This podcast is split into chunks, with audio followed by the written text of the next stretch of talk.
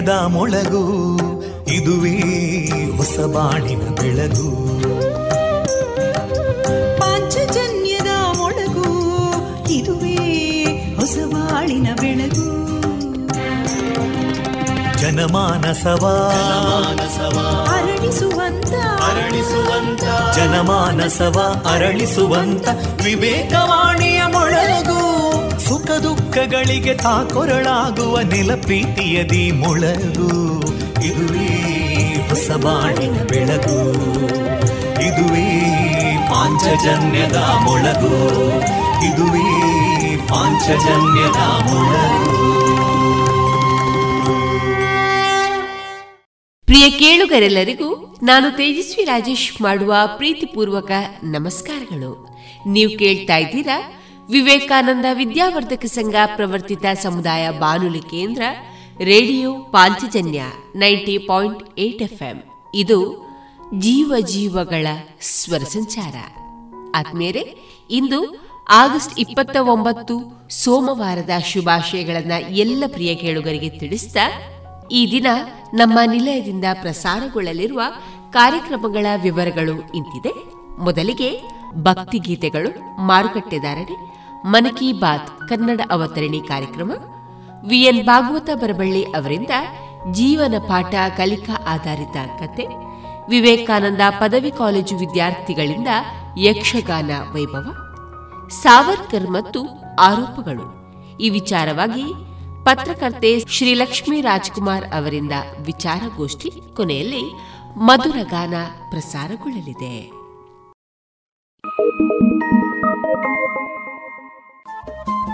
Radio Panchajanya ತೊಂಬತ್ತು ಬಿಂದು ಎಂಟು ಎಫ್ಎಂ ಸಮುದಾಯ ಬಾನುಲಿ ಕೇಂದ್ರ ಪುತ್ತೂರು. ಇದು ಜೀವ ಜೀವದ ಸ್ವರ ಸಂಚಾರ.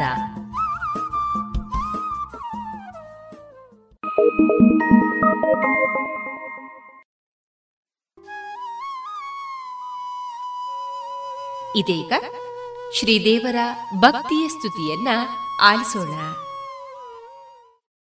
ॐ गणपति गणपति ॐ ॐ गणपति गणपति ॐ ॐ गणपति गणपति ॐ सङ्कष्टहरा स्तुति ॐ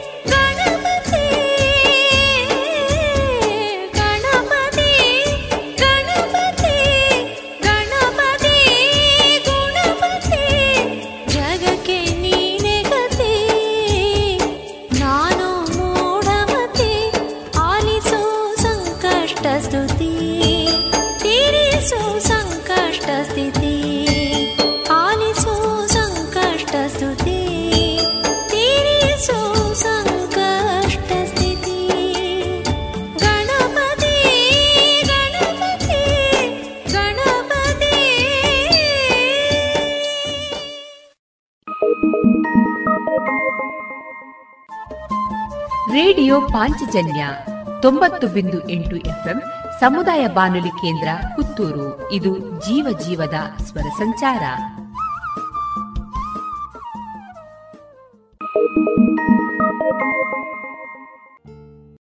ಭಜ ಮಾನಸ ವಿಘ್ನೇಶ್ವರ ಮನೀಷ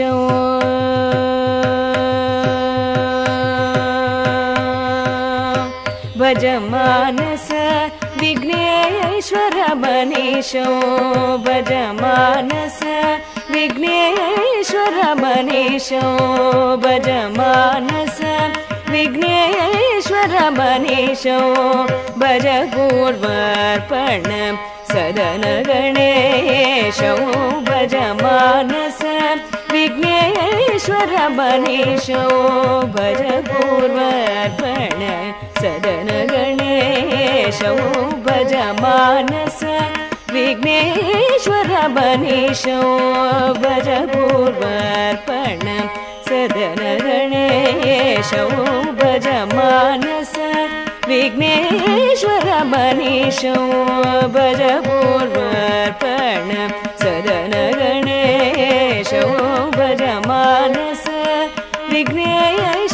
गज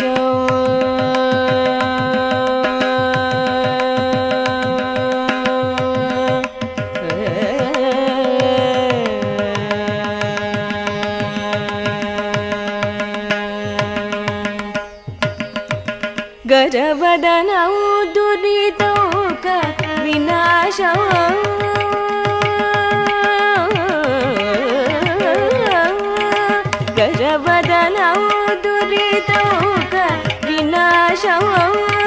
गजवदनौ दुरितौक विनाशौ गजवदनौ दुरितौक विनाशौ गतशमनौ शतसूर्यनिकषौ।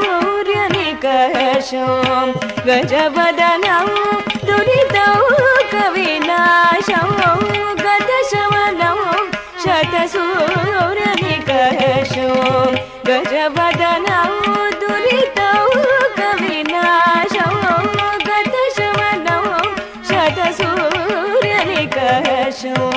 भजमानस्य भज भजपूर्व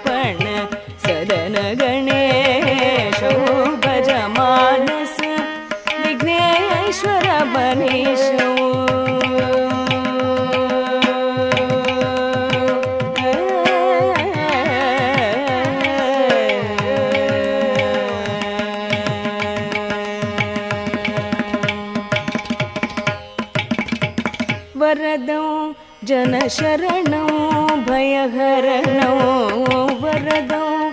जनशरणौ भयहरणौ वरदौ। जनशरणौ भयहरणौ वरमुनिमानस वरदौ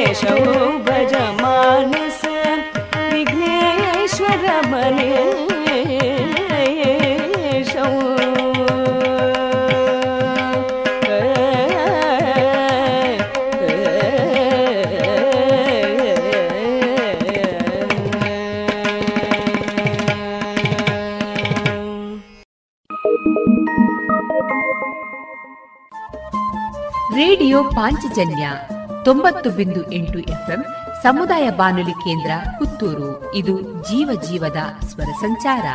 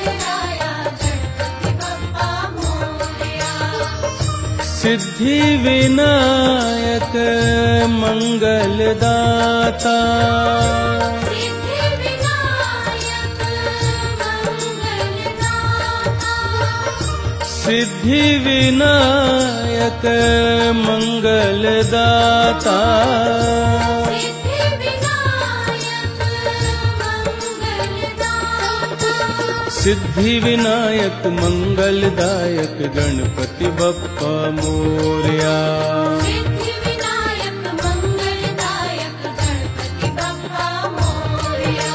सिद्धि विनायक मङ्गलदायक गणपति पप्प मोर्या।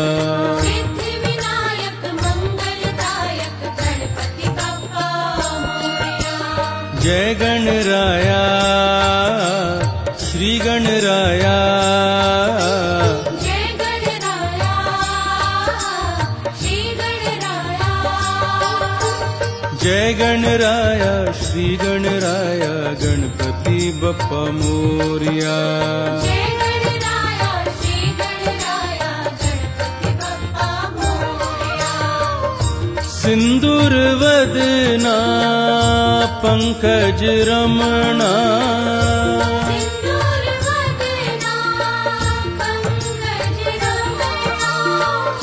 सिन्दूरवदना पङ्कज रमणा।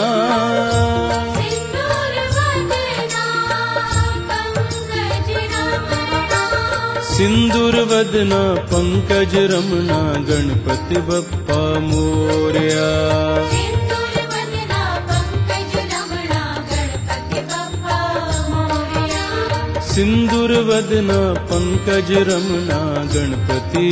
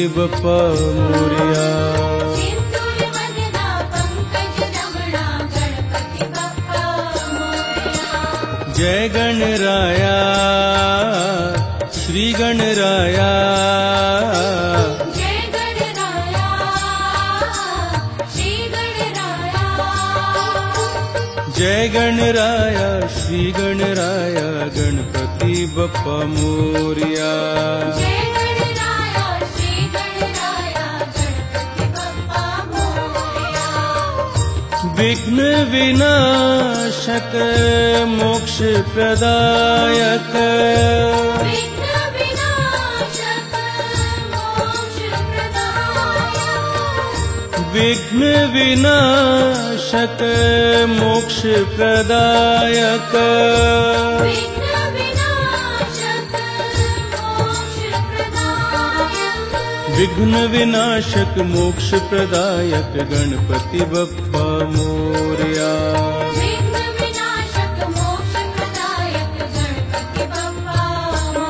हे विघ्न विनाशक मोक्ष प्रदायक गणपति बप्पा मोर्या।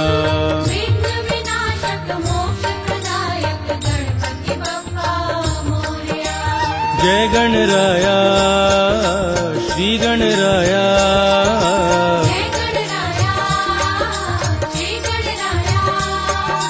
जय गणराया श्री गणराया गणपति बप्पा मोरया।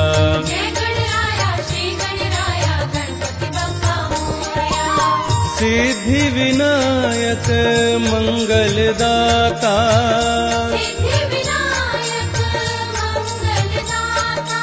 सिद्धि विनायक मङ्गलदायक गणपति बप्पा मोर्या।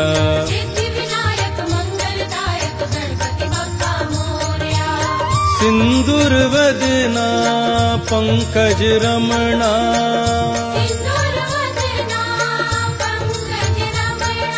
सिन्दुर्वदना पङ्कज रमणा। गणपति बप्पा मोर्या।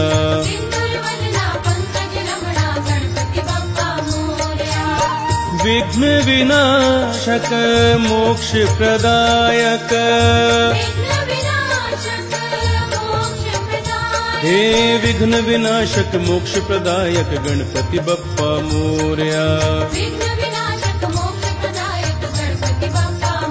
हे विघ्नविनाशक मोक्षप्रदायक गणपति बप्पा मोर्या। गणपति बप्पा मोरया। गणपति बप्पा मोरया। मंगल मूर्ति मोरया। हे मंगल मूर्ति मोरया। गणपति बप्पा मोरया। गणपति बप्पा मोरया। मंगल मूर्ति मोरया। हे मंगल मूर्ति मोरया। हे मंगल मूर्ति मोरया। हे मंगल मूर्ति मोरया। हे मंगल मूर्ति मोरया।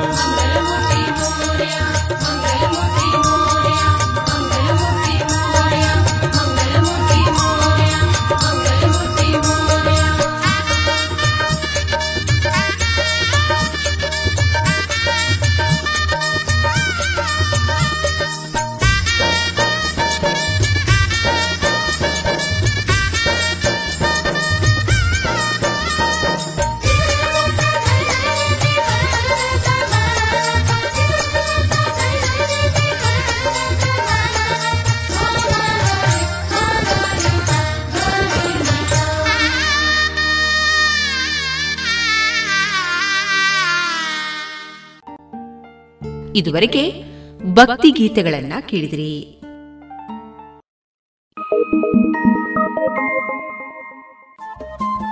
ರೇಡಿಯೋ ಪಾಂಚಜನ್ಯ ತೊಂಬತ್ತು ಬಿಂದು ಎಂಟು ಎಫ್ಎಂ ಸಮುದಾಯ ಬಾನುಲಿ ಕೇಂದ್ರ ಪುತ್ತೂರು. ಇದು ಜೀವ ಜೀವದ ಸ್ವರ ಸಂಚಾರ.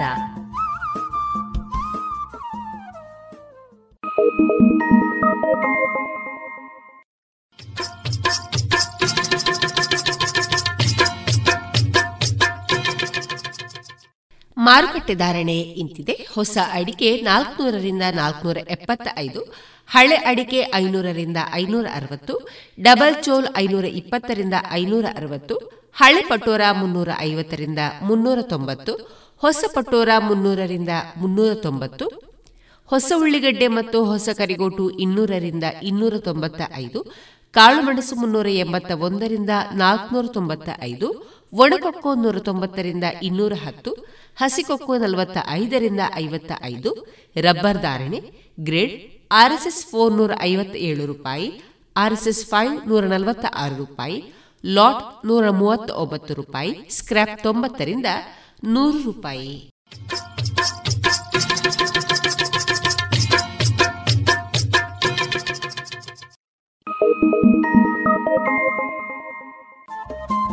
ರೇಡಿಯೋ ಪಾಂಚಜನ್ಯ ತೊಂಬತ್ತು ಬಿಂದು ಎಂಟು ಎಫ್ಎಂ ಸಮುದಾಯ ಬಾನುಲಿ ಕೇಂದ್ರ ಪುತ್ತೂರು. ಇದು ಜೀವ ಜೀವದ ಸ್ವರ ಸಂಚಾರ.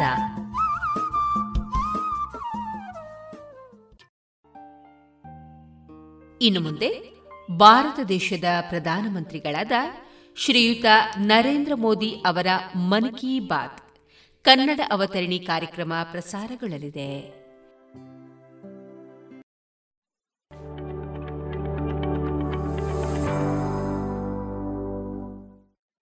मेरे प्यारे देशवासियों ನಮಸ್ಕಾರ ನನ್ನ ಪ್ರೀತಿಯ ದೇಶವಾಸಿಗಳೇ ನಮಸ್ಕಾರ ಈ ಆಗಸ್ಟ್ ತಿಂಗಳಿನಲ್ಲಿ ನಿಮ್ಮೆಲ್ಲರ ಪತ್ರಗಳು ಸಂದೇಶಗಳು ಮತ್ತು ಕಾರ್ಡ್ಗಳು ನನ್ನ ಕಚೇರಿಯನ್ನು ತ್ರಿವರ್ಣಮಯವಾಗಿಸಿದವು ಬಹುಶಃ ನನಗೆ ತ್ರಿವರ್ಣವಿಲ್ಲದ ಅಥವಾ ತ್ರಿವರ್ಣ ಮತ್ತು ಸ್ವಾತಂತ್ರ್ಯಕ್ಕೆ ಸಂಬಂಧಿಸಿದ ಮಾತುಗಳಿಲ್ಲದ ಯಾವುದೇ ಒಂದು ಪತ್ರ ಕೂಡ ಬಂದೇ ಇಲ್ಲವೆನಿಸುತ್ತದೆ. ಮಕ್ಕಳು ಯುವ ಸ್ನೇಹಿತರಂತೂ ಅಮೃತ ಮಹೋತ್ಸವ ಕುರಿತಂತೆ ಬಹಳ ಸುಂದರವಾದ ಆಕರ್ಷಣೀಯ ಚಿತ್ರಗಳು ಮತ್ತು ಕಲಾಕೃತಿಗಳನ್ನು ಕೂಡ ತಯಾರಿಸಿ ಕಳುಹಿಸಿಕೊಟ್ಟಿದ್ದಾರೆ. ಸ್ವಾತಂತ್ರ್ಯೋತ್ಸವದ ಈ ತಿಂಗಳಿನಲ್ಲಿ ಇಡೀ ದೇಶದಲ್ಲಿ ಪ್ರತಿಯೊಂದು ನಗರ ಪ್ರತಿಯೊಂದು ಗ್ರಾಮದಲ್ಲೂ ಅಮೃತ ಮಹೋತ್ಸವದ ಅಮೃತ ಧಾರೆ ಪ್ರವಹಿಸುತ್ತಿದೆ. ಅಮೃತ ಮಹೋತ್ಸವ ಮತ್ತು ಸ್ವಾತಂತ್ರ್ಯ ದಿನದ ಈ ವಿಶೇಷ ಸಂದರ್ಭದಲ್ಲಿ ನಾವು ದೇಶದ ಸಾಮೂಹಿಕ ಸಾಮರ್ಥ್ಯ ಕಂಡೆವು. ಒಂದು ಚೇತನ ಶಕ್ತಿಯ ಅನುಭೂತಿ ಪಡೆದುಕೊಂಡೆವು. ಇಷ್ಟೊಂದು ದೊಡ್ಡ ದೇಶ ಇಷ್ಟೊಂದು ವೈವಿಧ್ಯತೆಗಳು. ಆದರೆ ತ್ರಿವರ್ಣ ಧ್ವಜ ಹಾರಿಸುವ ವಿಷಯ ಬಂದಾಗ ಪ್ರತಿಯೊಬ್ಬರ ಮನದಲ್ಲೂ ಒಂದೇ ಉತ್ಸಾಹದ ಭಾವನೆಯ ಹರಿವು ಕಂಡುಬಂದಿತ್ತು ತ್ರಿವರ್ಣ ಧ್ವಜದ ಗೌರವ ಕಾಪಾಡುವ ಪ್ರಥಮ ಕಾವಲುಗಾರನಾಗಲು ಜನರು ಸ್ವತಃ ಮುಂದೆ ಬಂದರು. ಸ್ವಚ್ಛತಾ ಅಭಿಯಾನ ಹಾಗೂ ಲಸಿಕೆ ನೀಡಿಕೆ ಅಭಿಯಾನದಲ್ಲಿ ಕೂಡ ದೇಶದ ಸ್ಫೂರ್ತಿಯನ್ನು ನಾವು ನೋಡಿದ್ದೇವೆ. ಅಮೃತ ಮಹೋತ್ಸವದಲ್ಲಿ ಅಂತಹುದೇ ದೇಶಭಕ್ತಿಯ ಮನೋಭಾವವನ್ನು ಮತ್ತೊಮ್ಮೆ ಕಾಣುವ ಅವಕಾಶ ನಮಗೆ ದೊರೆಯುತ್ತಿದೆ. ನಮ್ಮ ಸೈನಿಕರು ಎತ್ತರದ ಬೆಟ್ಟಗಳ ಶಿಖರಗಳಲ್ಲಿ ದೇಶದ ಗಡಿಗಳಲ್ಲಿ ಮತ್ತು ಸಮುದ್ರದ ಮಧ್ಯದಲ್ಲಿ ಕೂಡ ತ್ರಿವರ್ಣ ಧ್ವಜ ಹಾರಿಸಿ ಸಂಭ್ರಮಿಸಿದರು. ಜನರು ತ್ರಿವರ್ಣ ಧ್ವಜ ಅಭಿಯಾನಕ್ಕಾಗಿ ವಿವಿಧ ವಿನೂತನ ಆಲೋಚನೆಗಳೊಂದಿಗೆ ಮುಂದೆ ಬಂದರು. ಇಂಥವರಲ್ಲಿ ಯುವ ಸ್ನೇಹಿತ ಕೃಷ್ಣೀಲ್ ಅನಿಲ್ ಕೂಡ ಒಬ್ಬರು. ಅನಿಲ್ ಅವರು ಓರ್ವ ಪಜಲ್ ಆರ್ಟಿಸ್ಟ್ ಆಗಿದ್ದಾರೆ. ಅವರು ದಾಖಲೆಯ ಸಮಯದಲ್ಲಿ ಬಹಳ ಸುಂದರವಾಗಿ ತ್ರಿವರ್ಣ ಧ್ವಜವನ್ನು ಮೊಸಾಯಿಕ್ ಆರ್ಟ್ನಲ್ಲಿ ತಯಾರಿಸಿದ್ದಾರೆ.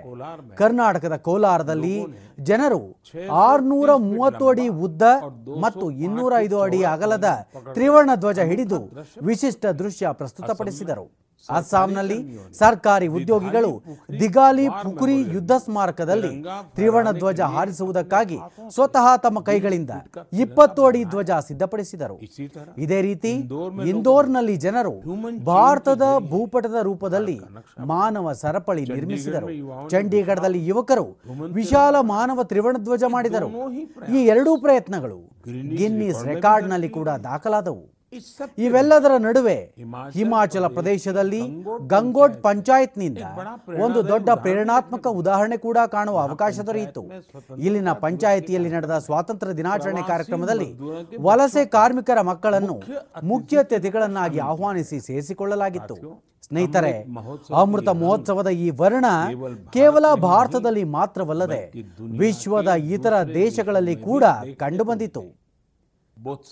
ಬೋತ್ಸ್ವಾನಾದಲ್ಲಿ ಅಲ್ಲಿನ ಸ್ಥಳೀಯ ನಿವಾಸಿ ಗಾಯಕರು ಭಾರತದ ಸ್ವಾತಂತ್ರ್ಯದ ಎಪ್ಪತ್ತೈದನೇ ವರ್ಷಾಚರಣೆಗಾಗಿ ಎಪ್ಪತ್ತೈದು ದೇಶಭಕ್ತಿ ಗೀತೆಗಳನ್ನು ಹಾಡಿದರು.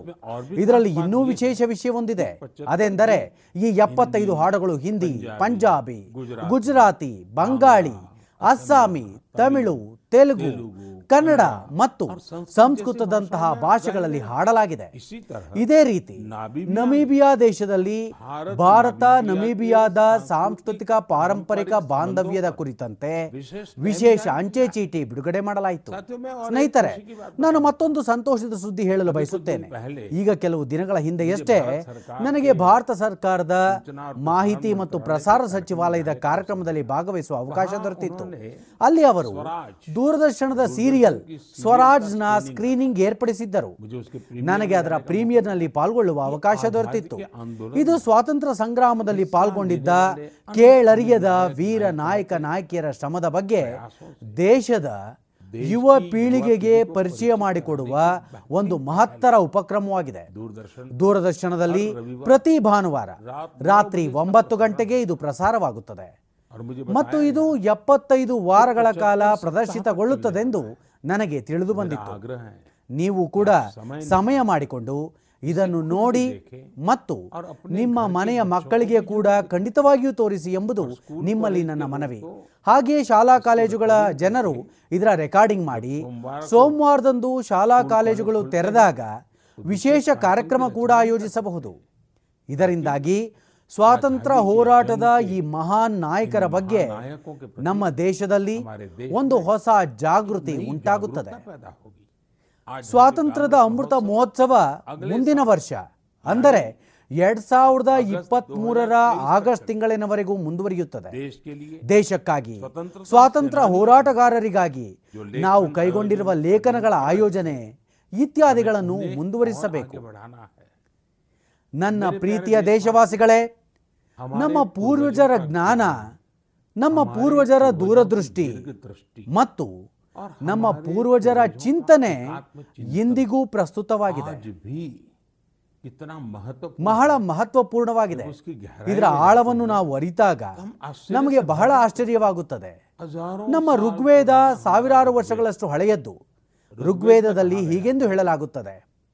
ಓಮಾನ್ ಮಾಪೋ ಮಾನುಷಿ ಅಮೃಕ್ತಂ ಧಾತೋ ಕಾಯತ ನಯಾಯ ಸಂಯೋ ಯೂಯಂ ಹಿಷ್ಟಾ ಭೀಷಜೋ ಮಾತೃತಾ ವಿಶ್ವಸ್ಯ ಸ್ಥಾತು ಜಗತೋ ಜನಿತ್ರಿ ಅಂದರೆ ಓ ಜಲವೇ ನೀನು ಮಾನವೀಯತೆಯ ಪರಮ ಮಿತ್ರನಾಗಿರುವೆ. ನೀನು ಜೀವದಾಯಿನಿಯಾಗಿರುವೆ. ನಿನ್ನಿಂದಲೇ ಆಹಾರ ಉತ್ಪತ್ತಿಯಾಗುತ್ತದೆ ಮತ್ತು ನಿನ್ನಿಂದಲೇ ನಮ್ಮ ಸಂತಾನದ ಹಿತಾಸಕ್ತಿ ರಕ್ಷಿಸಲ್ಪಡುತ್ತದೆ. ನೀನು ನಮಗೆ ಸುರಕ್ಷತೆ ಒದಗಿಸುತ್ತೀಯ ಮತ್ತು ಎಲ್ಲ ದುಷ್ಟ ಶಕ್ತಿಗಳಿಂದ ನಮ್ಮನ್ನು ದೂರವಿಡುತ್ತೀಯ. ನೀನು ಅತ್ಯುತ್ತಮ ಔಷಧವಾಗಿದ್ದೀಯ. ನೀನೇ ಇಡೀ ಬ್ರಹ್ಮಾಂಡದ ಪೋಷಕನಾಗಿದ್ದೀಯೆ. ಯೋಚಿಸಿ ನೋಡಿ. ನಮ್ಮ ಸಂಸ್ಕೃತಿಯಲ್ಲಿ ಸಾವಿರಾರು ವರ್ಷಗಳಿಗೆ ಮೊದಲೇ ನೀರು ಮತ್ತು ನೀರಿನ ಸಂರಕ್ಷಣೆಯ ಮಹತ್ವವನ್ನು ತಿಳಿಸಿ ಹೇಳಲಾಗಿದೆ. ಇಂದು ನಾವು ಈ ಸಂದರ್ಭದಲ್ಲಿ ಈ ಅರಿವನ್ನು ನೋಡಿದಾಗ ರೋಮಾಂಚನಗೊಳ್ಳುತ್ತೇವೆ. ಆದರೆ ಇದೇ ಜ್ಞಾನವನ್ನು ದೇಶ ತನ್ನ ಸಾಮರ್ಥ್ಯದ ರೂಪದಲ್ಲಿ ಸ್ವೀಕರಿಸಿದಾಗ ಅದರ ಶಕ್ತಿ ಹಲವು ಪಟ್ಟು ಹೆಚ್ಚಾಗುತ್ತದೆ. ನಿಮಗೆ ನೆನಪಿರಬಹುದು ಮನದ ಮಾತಿನಲ್ಲಿ ನಾಲ್ಕು ತಿಂಗಳ ಹಿಂದೆ ನಾನು ಅಮೃತ ಸರೋವರದ ಬಗ್ಗೆ ಮಾತನಾಡಿದ್ದೆ. ಆ ನಂತರ ವಿವಿಧ ಜಿಲ್ಲೆಗಳಲ್ಲಿ ಸ್ಥಳೀಯ ಆಡಳಿತ ಒಟ್ಟುಗೂಡಿತು. ಸ್ವಯಂ ಸೇವಕ ಸಂಘಗಳು ಒಟ್ಟಾದವು ಮತ್ತು ಸ್ಥಳೀಯ ಜನತೆ ಒಟ್ಟುಗೂಡಿದರು. ಮತ್ತು ನೋಡ ನೋಡುತ್ತಿದ್ದಂತೆಯೇ ಅಮೃತ ಸರೋವರದ ನಿರ್ಮಾಣ ಒಂದು ಜನಾಂದೋಲನವಾಗಿ ಮಾರ್ಪಟ್ಟಿತ್ತು. ದೇಶಕ್ಕಾಗಿ ಏನನ್ನಾದರೂ ಮಾಡಬೇಕೆಂಬ ಭಾವನೆ ಮೂಡಿದಾಗ ನಮ್ಮ ಕರ್ತವ್ಯಗಳ ಅರಿವು ಮೂಡಿದಾಗ ಮುಂಬರುವ ಪೀಳಿಗೆಗಳ ಬಗ್ಗೆ ಕಾಳಜಿ ಮೂಡಿದಾಗ ಸಾಮರ್ಥ್ಯ ಹೆಚ್ಚಾಗಿ ಸಂಕಲ್ಪ ಉದಾತ್ತವಾಗುತ್ತದೆ. ತೆಲಂಗಾಣದ ವಾರಂಗಲ್ನಲ್ಲಿ ಇಂತಹುದೇ ಒಂದು ಉತ್ತಮ ಪ್ರಯತ್ನದ ಬಗ್ಗೆ ನನಗೆ ತಿಳಿದು ಬಂದಿದೆ. ಇಲ್ಲಿ ಒಂದು ಹೊಸ ಗ್ರಾಮ ಪಂಚಾಯಿತಿ ರಚನೆಯಾಗಿದ್ದು, ಅದರ ಹೆಸರು ಮಂಕ್ಯ ವಾಲ್ಯಾ ತಾಂಡಾ ಎಂಬುದಾಗಿದೆ. ಈ ಗ್ರಾಮ ಅರಣ್ಯ ಪ್ರದೇಶದ ಸಮೀಪದಲ್ಲಿದೆ. ಇಲ್ಲಿನ ಗ್ರಾಮದ ಸಮೀಪದಲ್ಲೇ ಮುಂಗಾರು ಮಳೆಯ ನೀರು ಬಹಳಷ್ಟು ಸಂಗ್ರಹವಾಗುವ ಒಂದು ಸ್ಥಳವಿದೆ. ಗ್ರಾಮಸ್ಥರ ಪ್ರೇರಣೆಯಿಂದ ಈಗ ಈ ಸ್ಥಳವನ್ನು ಅಮೃತ ಸರೋವರ ಅಭಿಯಾನದ ಅಡಿಯಲ್ಲಿ ಅಭಿವೃದ್ಧಿಪಡಿಸಲಾಗುತ್ತಿದೆ. ಈ ಬಾರಿ ಮುಂಗಾರು ಸಂದರ್ಭದಲ್ಲಿ ಸುರಿದಿರುವ ಮಳೆಯಿಂದ ಸರೋವರ ಹೆಚ್ಚು ಕಡಿಮೆ ತುಂಬಿದೆ. ನಾನು ಮಧ್ಯಪ್ರದೇಶದ ಮಂಡಲಾದಲ್ಲಿ ಮೋಚಾ ಗ್ರಾಮ ಪಂಚಾಯಿತಿಯಲ್ಲಿ ನಿರ್ಮಿಸಿರುವ ಅಮೃತ ಸರೋವರದ ಬಗ್ಗೆ ನಿಮಗೆ ಹೇಳಲು ಬಯಸುತ್ತೇನೆ. ಈ ಅಮೃತ ಸರೋವರವನ್ನು ಕಾನ್ಹಾ ರಾಷ್ಟ್ರೀಯ ಉದ್ಯಾನವನದ ಸಮೀಪ ನಿರ್ಮಿಸಲಾಗಿದೆ. ಮತ್ತು ಇದು ಈ ಪ್ರಾಂತ್ಯದ ಸೌಂದರ್ಯವನ್ನು ಮತ್ತಷ್ಟು ಹೆಚ್ಚಿಸಿದೆ. ಉತ್ತರ ಪ್ರದೇಶದ ಲಲಿತ್ಪುರದಲ್ಲಿ ಹೊಸದಾಗಿ ನಿರ್ಮಿಸಲಾಗಿರುವ ಶಹೀದ್ ಭಗತ್ ಸಿಂಗ್ ಅಮೃತ ಸರೋವರ ಕೂಡ ಜನರನ್ನು ಸಾಕಷ್ಟು ಆಕರ್ಷಿಸುತ್ತಿದೆ.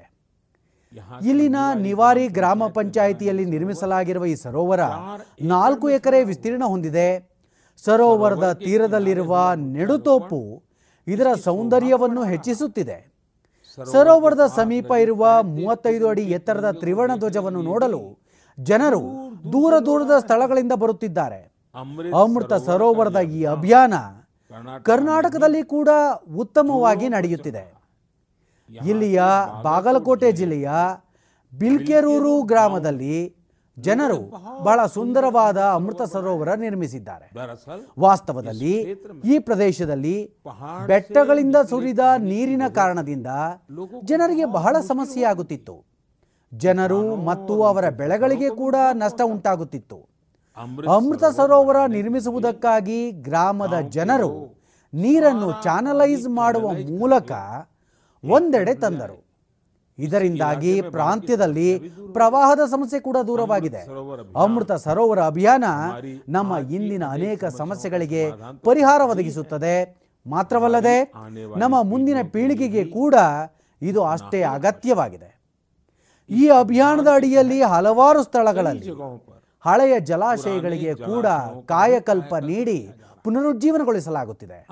ಅಮೃತ ಸರೋವರ ಜಾನುವಾರುಗಳಿಗೆ ಬಾಯಾರಿಕೆ ನೀಗಿಸುವುದರೊಂದಿಗೆ ಬೇಸಾಯಕ್ಕೆ ಕೂಡ ಉಪಯೋಗವಾಗುತ್ತಿದೆ. ಈ ಕೆರೆಗಳಿಂದಾಗಿ ಸುತ್ತಮುತ್ತಲಿನ ಪ್ರಾಂತ್ಯಗಳಲ್ಲಿ ಅಂತರ್ಜಲದ ಮಟ್ಟ ಹೆಚ್ಚಾಗುತ್ತಿದೆ. ಈ ಪ್ರದೇಶಗಳ ಸುತ್ತಮುತ್ತ ಹಸಿರು ಕಂಗಳಿಸುತ್ತಿದೆ. ಇಷ್ಟೇ ಅಲ್ಲದೆ ಅನೇಕ ಸ್ಥಳಗಳಲ್ಲಿ ಜನರು ಅಮೃತ ಸರೋವರದಲ್ಲಿ ಮೀನು ಸಾಕಾಣಿಕೆಗಾಗಿ ಸಿದ್ಧತೆ ಕೂಡ ಮಾಡಿಕೊಳ್ಳುತ್ತಿದ್ದಾರೆ.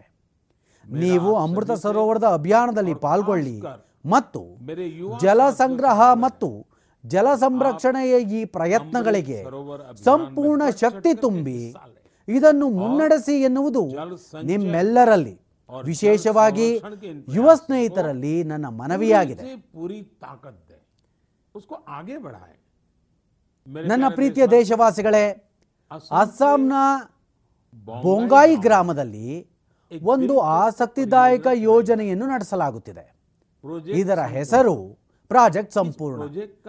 ಅಪೌಷ್ಟಿಕತೆಯ ವಿರುದ್ಧ ಹೋರಾಟ ಈ ಯೋಜನೆಯ ಉದ್ದೇಶವಾಗಿದ್ದು ಈ ಹೋರಾಟದ ವಿಧಾನ ಕೂಡ ಬಹಳ ವಿಶಿಷ್ಟವಾಗಿದೆ. ಇದರ ಅಡಿಯಲ್ಲಿ ಯಾವುದಾದರೊಂದು ಅಂಗನವಾಡಿ ಕೇಂದ್ರದ ಓರ್ವ ಆರೋಗ್ಯವಂತ ಮಗುವಿನ ತಾಯಿ ಓರ್ವ ಅಪೌಷ್ಟಿಕತೆ ಸಮಸ್ಯೆಯಿಂದ ಬಳಲುತ್ತಿರುವ ಮಗುವಿನ ತಾಯಿಯನ್ನು ಪ್ರತಿವಾರ ಭೇಟಿಯಾಗುತ್ತಾರೆ ಮತ್ತು ಪೋಷಣೆ ಸಂಬಂಧಿತ ಮಾಹಿತಿ ಕುರಿತು ಚರ್ಚಿಸುತ್ತಾರೆ. ಅಂದರೆ ಓರ್ವ ತಾಯಿ ಮತ್ತೊಬ್ಬ ತಾಯಿಯ ಸ್ನೇಹಿತೆಯಾಗಿ ಆಕೆಗೆ ಸಹಾಯ ಮಾಡುತ್ತಾರೆ. ಆಕೆಗೆ ತಿಳಿವಳಿಕೆ ನೀಡುತ್ತಾರೆ. ಈ ಯೋಜನೆಯ ಸಹಾಯದಿಂದ ಈ ಪ್ರದೇಶದಲ್ಲಿ ಒಂದು ವರ್ಷದಲ್ಲಿ ಶೇಕಡ ತೊಂಬತ್ತಕ್ಕೂ ಅಧಿಕ ಮಕ್ಕಳಲ್ಲಿ ಅಪೌಷ್ಟಿಕತೆ ದೂರವಾಗಿದೆ. ಅಪೌಷ್ಟಿಕತೆ ದೂರ ಮಾಡುವಲ್ಲಿ ಗೀತ, ಸಂಗೀತ ಮತ್ತು ಭಜನೆ ಕೂಡ ಉಪಯೋಗಿಸಬಹುದೆಂದು ನೀವು ಊಹಿಸಬಲ್ಲಿರಾ? ಮಧ್ಯಪ್ರದೇಶದ ದತಿಯಾ ಜಿಲ್ಲೆಯಲ್ಲಿ ನನ್ನ ಮಗು ಅಭಿಯಾನ ನಡೆಯುತ್ತಿದೆ. ಈ ನನ್ನ ಮಗು ಅಭಿಯಾನದಲ್ಲಿ ಇದನ್ನು ಯಶಸ್ವಿಯಾಗಿ ಬಳಸಿಕೊಳ್ಳಲಾಗಿದೆ. ಇದರ ಅಡಿಯಲ್ಲಿ ಜಿಲ್ಲೆಯಲ್ಲಿ ಭಜನೆ ಕೀರ್ತನೆ ಆಯೋಜಿಸಲಾಯಿತು. ಇದರಲ್ಲಿ ಪೋಷಣ್ ಗುರು ಎಂದು ಕರೆಯಲಾಗುವ ಶಿಕ್ಷಕರನ್ನು ಕರೆಸಲಾಯಿತು. ಮಟ್ಕಾ ಕಾರ್ಯಕ್ರಮವೂ ನಡೆಯಿತು. ಇದರಲ್ಲಿ ಮಹಿಳೆಯರು ಅಂಗನವಾಡಿ ಕೇಂದ್ರಕ್ಕಾಗಿ ಮುಷ್ಟಿ ತುಂಬಾ ಕಾಳುಗಳನ್ನು ತೆಗೆದುಕೊಂಡು ಬರುತ್ತಾರೆ. ಮತ್ತು ಈ ಕಾಳುಗಳಿಂದ ಶನಿವಾರದಂದು ಬಾಲಭೋಜ ಆಯೋಜಿಸಲಾಗುತ್ತದೆ. ಇದರಿಂದಾಗಿ ಅಂಗನವಾಡಿ ಕೇಂದ್ರಗಳಲ್ಲಿ ಮಕ್ಕಳ ಉಪಸ್ಥಿತಿ ಹೆಚ್ಚಾಗುವುದರೊಂದಿಗೆ ಅಪೌಷ್ಟಿಕತೆಯೂ ಕಡಿಮೆಯಾಗಿದೆ. ಅಪೌಷ್ಟಿಕತೆ ಬಗ್ಗೆ ತಿಳಿವಳಿಕೆ ಹೆಚ್ಚಿಸುವುದಕ್ಕಾಗಿ ವಿಶಿಷ್ಟ ಅಭಿಯಾನವೊಂದು ಜಾರ್ಖಂಡ್ನಲ್ಲಿ ಕೂಡ ನಡೆಯುತ್ತಿದೆ. ಜಾರ್ಖಂಡ್ನ ಗಿರಿಡೀಹ್ನಲ್ಲಿ ಹಾವು ಏಣಿಯ ಒಂದು ಆಟವನ್ನು ತಯಾರಿಸಲಾಗಿದೆ. ಆಟವಾಡುತ್ತಾ ಮಕ್ಕಳು ಒಳ್ಳೆಯ ಮತ್ತು ಕೆಟ್ಟ ಅಭ್ಯಾಸಗಳ ಬಗ್ಗೆ ಕೂಡ ತಿಳಿದುಕೊಳ್ಳುತ್ತಾರೆ. ಸ್ನೇಹಿತರೆ ಅಪೌಷ್ಟಿಕತೆಗೆ ಸಂಬಂಧಿಸಿದ ಇಷ್ಟೊಂದು ವಿನೂತನ ಪ್ರಯೋಗಗಳ ಬಗ್ಗೆ ಏಕೆ ಹೇಳುತ್ತಿದ್ದೇನೆಂದರೆ ನಾವೆಲ್ಲರೂ ಮುಂಬರುವ ತಿಂಗಳಲ್ಲಿ ಈ ಅಭಿಯಾನದಲ್ಲಿ ನಮ್ಮನ್ನು ನಾವು ತೊಡಗಿಸಿಕೊಳ್ಳಬೇಕಾಗಿದೆ. ಸೆಪ್ಟೆಂಬರ್ ತಿಂಗಳು ಹಬ್ಬಗಳ ಜೊತೆ ಜೊತೆಗೆ ಪೌಷ್ಟಿಕತೆಗೆ ಸಂಬಂಧಿಸಿದ ಅಭಿಯಾನಕ್ಕೆ ಕೂಡ ಸಮರ್ಪಿತವಾಗಿದೆ. ನಾವು ಪ್ರತಿ ವರ್ಷ ಸೆಪ್ಟೆಂಬರ್ ತಿಂಗಳಲ್ಲಿ ಒಂದರಿಂದ ಮೂವತ್ತನೇ ತಾರೀಕಿನವರೆಗೂ ಪೋಷಣ್ ಮಾಹೆ ಆಚರಿಸುತ್ತೇವೆ. ಅಪೌಷ್ಟಿಕತೆಯ ವಿರುದ್ಧ ಇಡೀ ದೇಶದಲ್ಲಿ ಹಲವಾರು ಸೃಜನಾತ್ಮಕ ಮತ್ತು ವೈವಿಧ್ಯಮಯ ಪ್ರಯತ್ನಗಳನ್ನು ಮಾಡುತ್ತೇವೆ. ತಂತ್ರಜ್ಞಾನದ ಉತ್ತಮ ಬಳಕೆ ಮತ್ತು ಜನರ ಪಾಲ್ಗೊಳ್ಳುವಿಕೆ ಕೂಡ ಪೋಷಣ ಅಭಿಯಾನದಲ್ಲಿ ಮಹತ್ವಪೂರ್ಣ ಪಾಲು ಹೊಂದಿದೆ. ದೇಶದಲ್ಲಿ ಲಕ್ಷಾಂತರ ಅಂಗನವಾಡಿ ಕಾರ್ಯಕರ್ತರಿಗೆ ಮೊಬೈಲ್ ಸಾಧನಗಳನ್ನು ನೀಡುವುದರಿಂದ ಹಿಡಿದು ಅಂಗನವಾಡಿ ಕೇಂದ್ರಗಳಿಗೆ ಅವುಗಳನ್ನು ತಲುಪುವುದನ್ನು ಮಾನಿಟರ್ ಮಾಡುವುದಕ್ಕಾಗಿ ಪೋಷಣ್ ಟ್ರ್ಯಾಕ್ಟರ್ಗೆ ಕೂಡ ಚಾಲನೆ ನೀಡಲಾಗಿದೆ. ಎಲ್ಲ ಮಹತ್ವಾಕಾಂಕ್ಷೆಯ ಜಿಲ್ಲೆಗಳು ಮತ್ತು ಈಶಾನ್ಯ ರಾಜ್ಯಗಳಲ್ಲಿ ಹದಿನಾಲ್ಕರಿಂದ ಹದಿನೆಂಟು ವರ್ಷ ವಯೋಮಾನದ ಹೆಣ್ಣು ಮಕ್ಕಳನ್ನು ಕೂಡ ಪೋಷಣ ಅಭಿಯಾನದ ವ್ಯಾಪ್ತಿಗೆ ತರಲಾಗಿದೆ. ಅಪೌಷ್ಟಿಕತೆಯ ಸಮಸ್ಯೆಗೆ ಪರಿಹಾರ ಕೇವಲ ಈ ಹಂತಗಳಿಗೆ ಮಾತ್ರ ಸೀಮಿತವಾಗಿಲ್ಲ. ಈ ಹೋರಾಟದಲ್ಲಿ ಇತರ ಅನೇಕ ಉಪಕ್ರಮಗಳದ್ದು ಕೂಡ ಪ್ರಮುಖ ಪಾತ್ರವಿದೆ. ಉದಾಹರಣೆಗೆ ಜಲಜೀವನ ಅಭಿಯಾನವನ್ನೇ ತೆಗೆದುಕೊಳ್ಳಿ.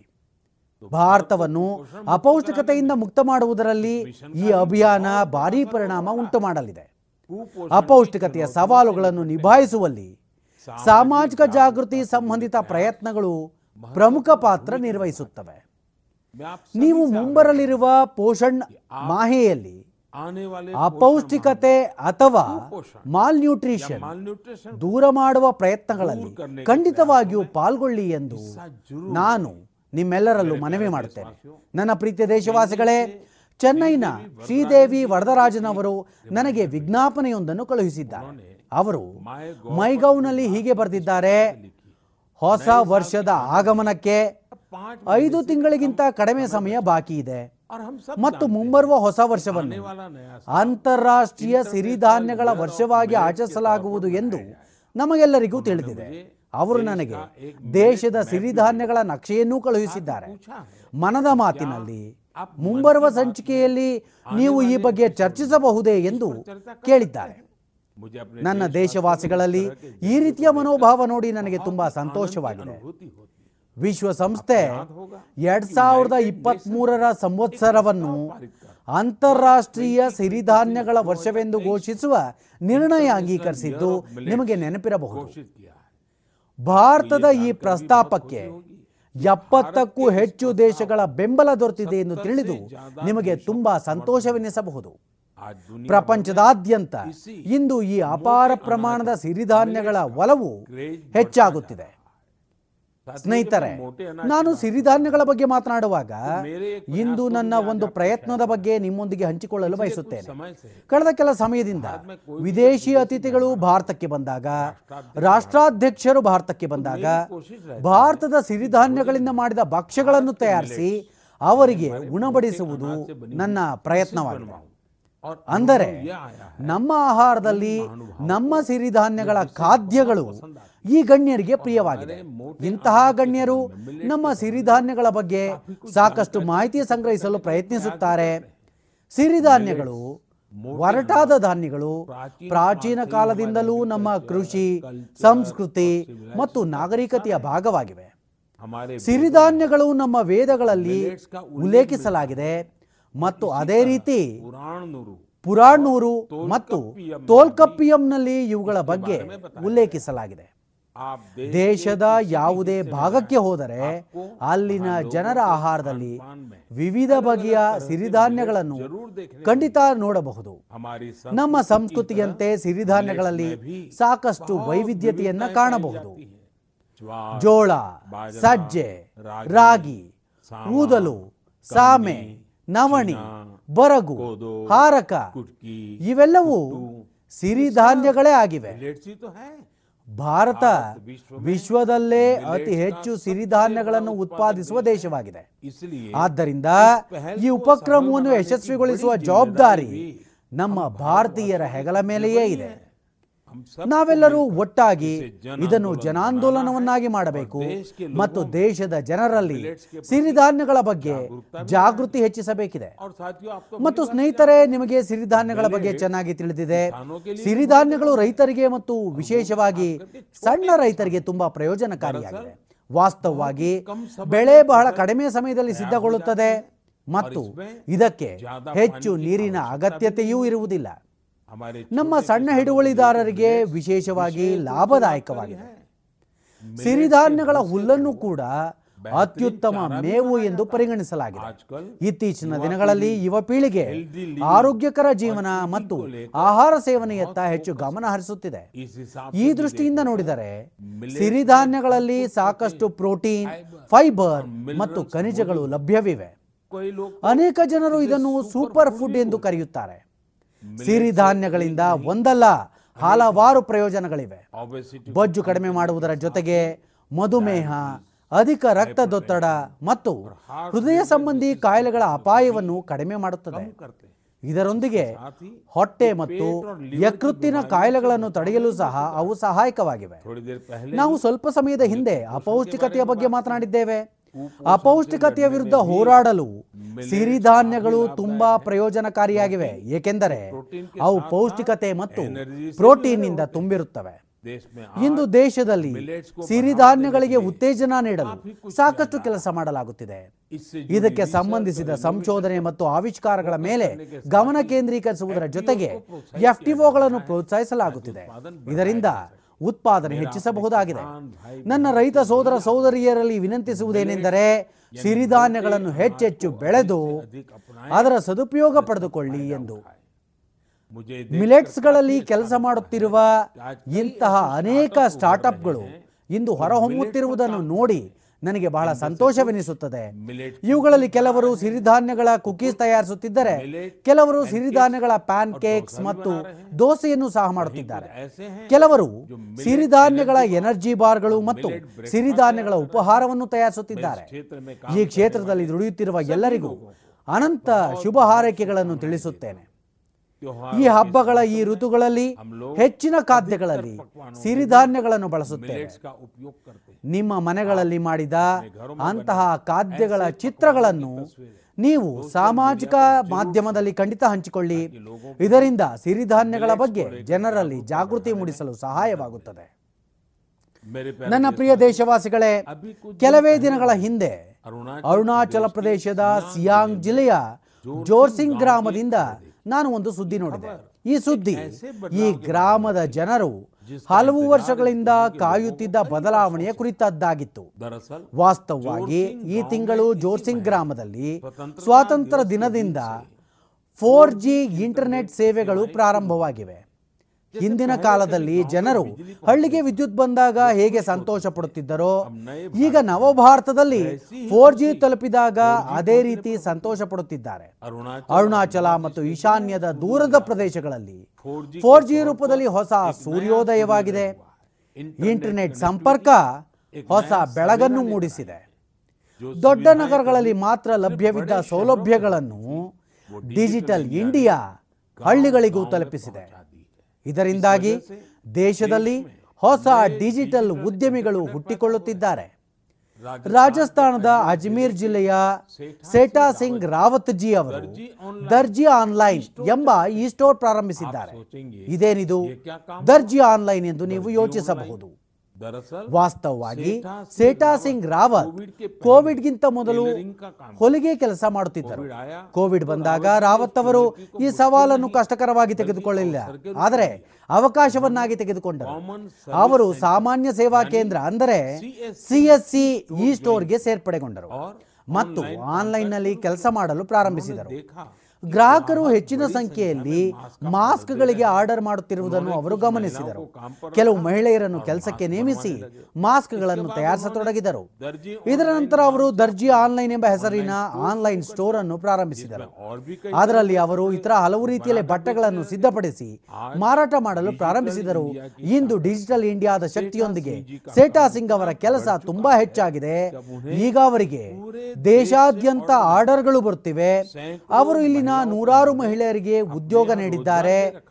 ಡಿಜಿಟಲ್ ಇಂಡಿಯಾ ಉತ್ತರ ಪ್ರದೇಶದ ಉನ್ನಾವ್ನಲ್ಲಿ ವಾಸಿಸುತ್ತಿರುವ ಓಂ ಪ್ರಕಾಶ್ ಸಿಂಗ್ ಅವರನ್ನು ಡಿಜಿಟಲ್ ಉದ್ಯಮಿಯನ್ನಾಗಿ ಮಾಡಿದೆ.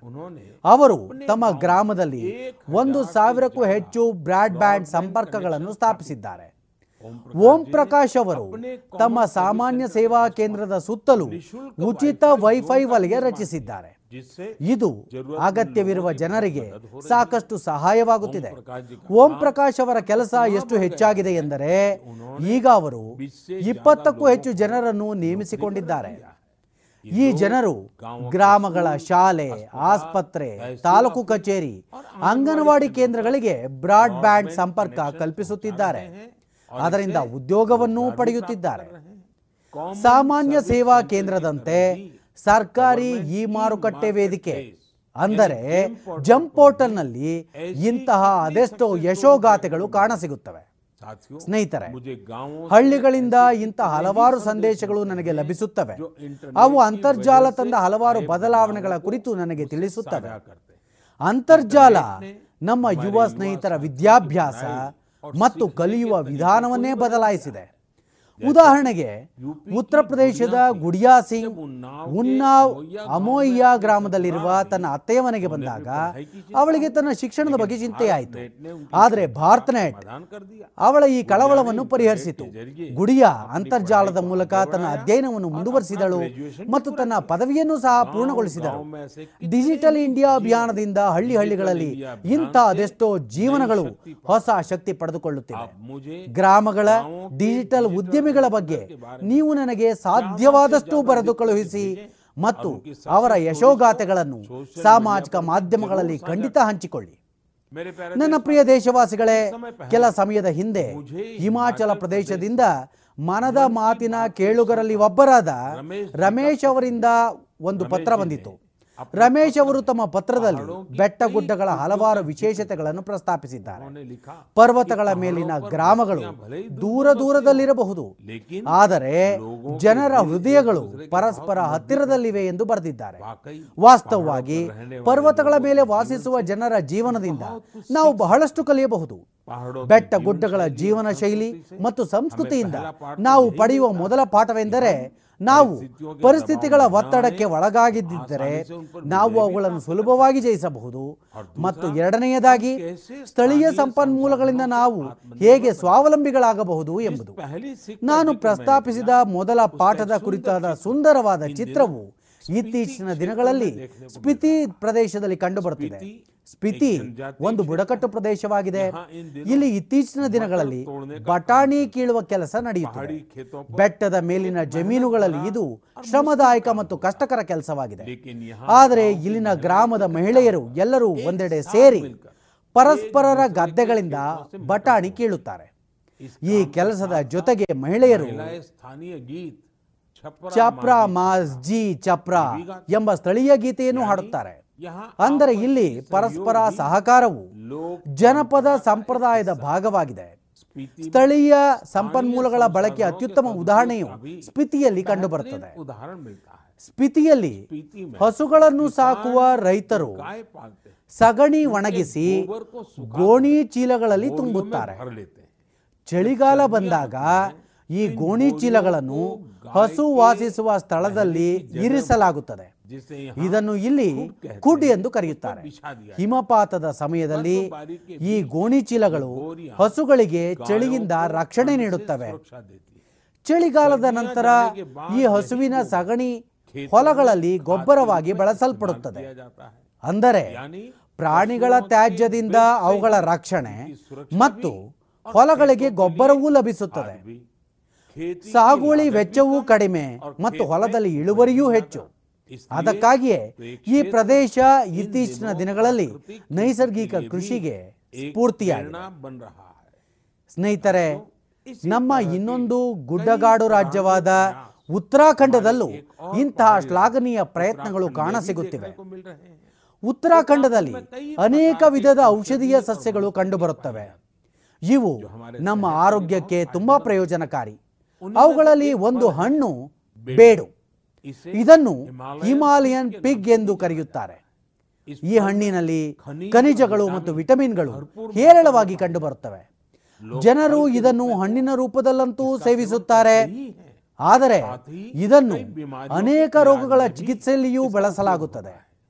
ಈ ಹಣ್ಣಿನ ಈ ಗುಣಗಳನ್ನು ಗಮನದಲ್ಲಿಟ್ಟುಕೊಂಡು ಈಗ ಬೇಡು ಜ್ಯೂಸ್ ಇದರಿಂದ ತಯಾರಿಸಿದ ಜಾಮ್ ಚಟ್ನಿ ಉಪ್ಪಿನಕಾಯಿ ಒಣಗಿಸಿ ತಯಾರಿಸಿ ಒಣ ಹಣ್ಣುಗಳನ್ನು ಮಾರುಕಟ್ಟೆಗೆ ಬಿಡುಗಡೆ ಮಾಡಲಾಗಿದೆ. ಪಿಥೋರ್ಗಢ್ ಆಡಳಿತದ ಉಪಕ್ರಮ ಮತ್ತು ಸ್ಥಳೀಯ ಜನರ ಸಹಕಾರದಿಂದ ಬೇಡುವನ್ನು ವಿವಿಧ ರೂಪಗಳಲ್ಲಿ ಮಾರುಕಟ್ಟೆಗೆ ತರುವಲ್ಲಿ ಯಶಸ್ಸು ಲಭಿಸಿದೆ. ಬೇಡುವನ್ನು ಪಹಾಡಿ ಅಂಜೂರ ಎಂಬ ಬ್ರ್ಯಾಂಡ್ ರೂಪದಲ್ಲಿ ಆನ್ಲೈನ್ ಮಾರುಕಟ್ಟೆಯಲ್ಲೂ ಬಿಡುಗಡೆ ಮಾಡಲಾಗಿದೆ.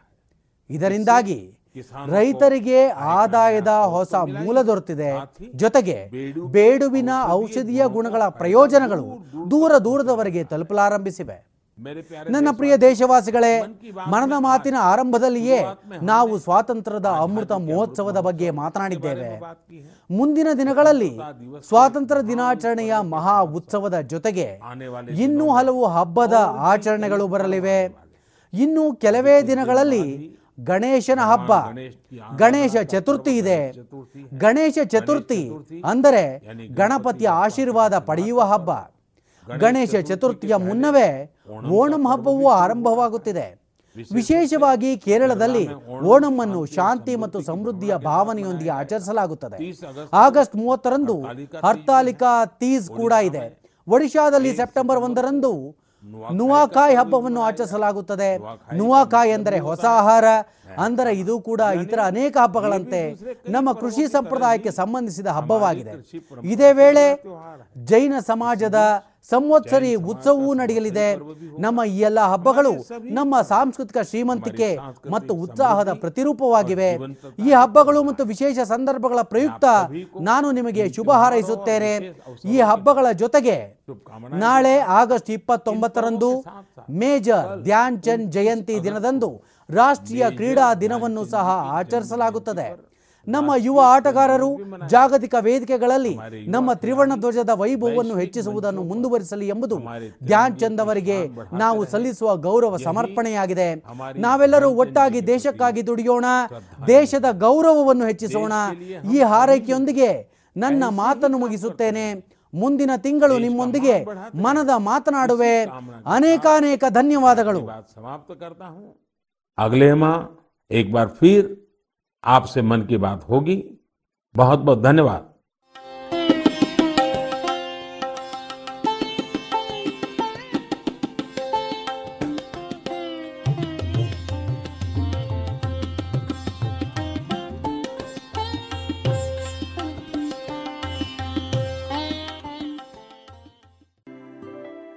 ಇದುವರೆಗೆ ಶ್ರೀಯುತ ನರೇಂದ್ರ ಮೋದಿ ಅವರ ಮನ್ ಕಿ ಬಾತ್ ಕನ್ನಡ ಅವತರಣಿ ಕಾರ್ಯಕ್ರಮ ಪ್ರಸಾರವಾಯಿತು.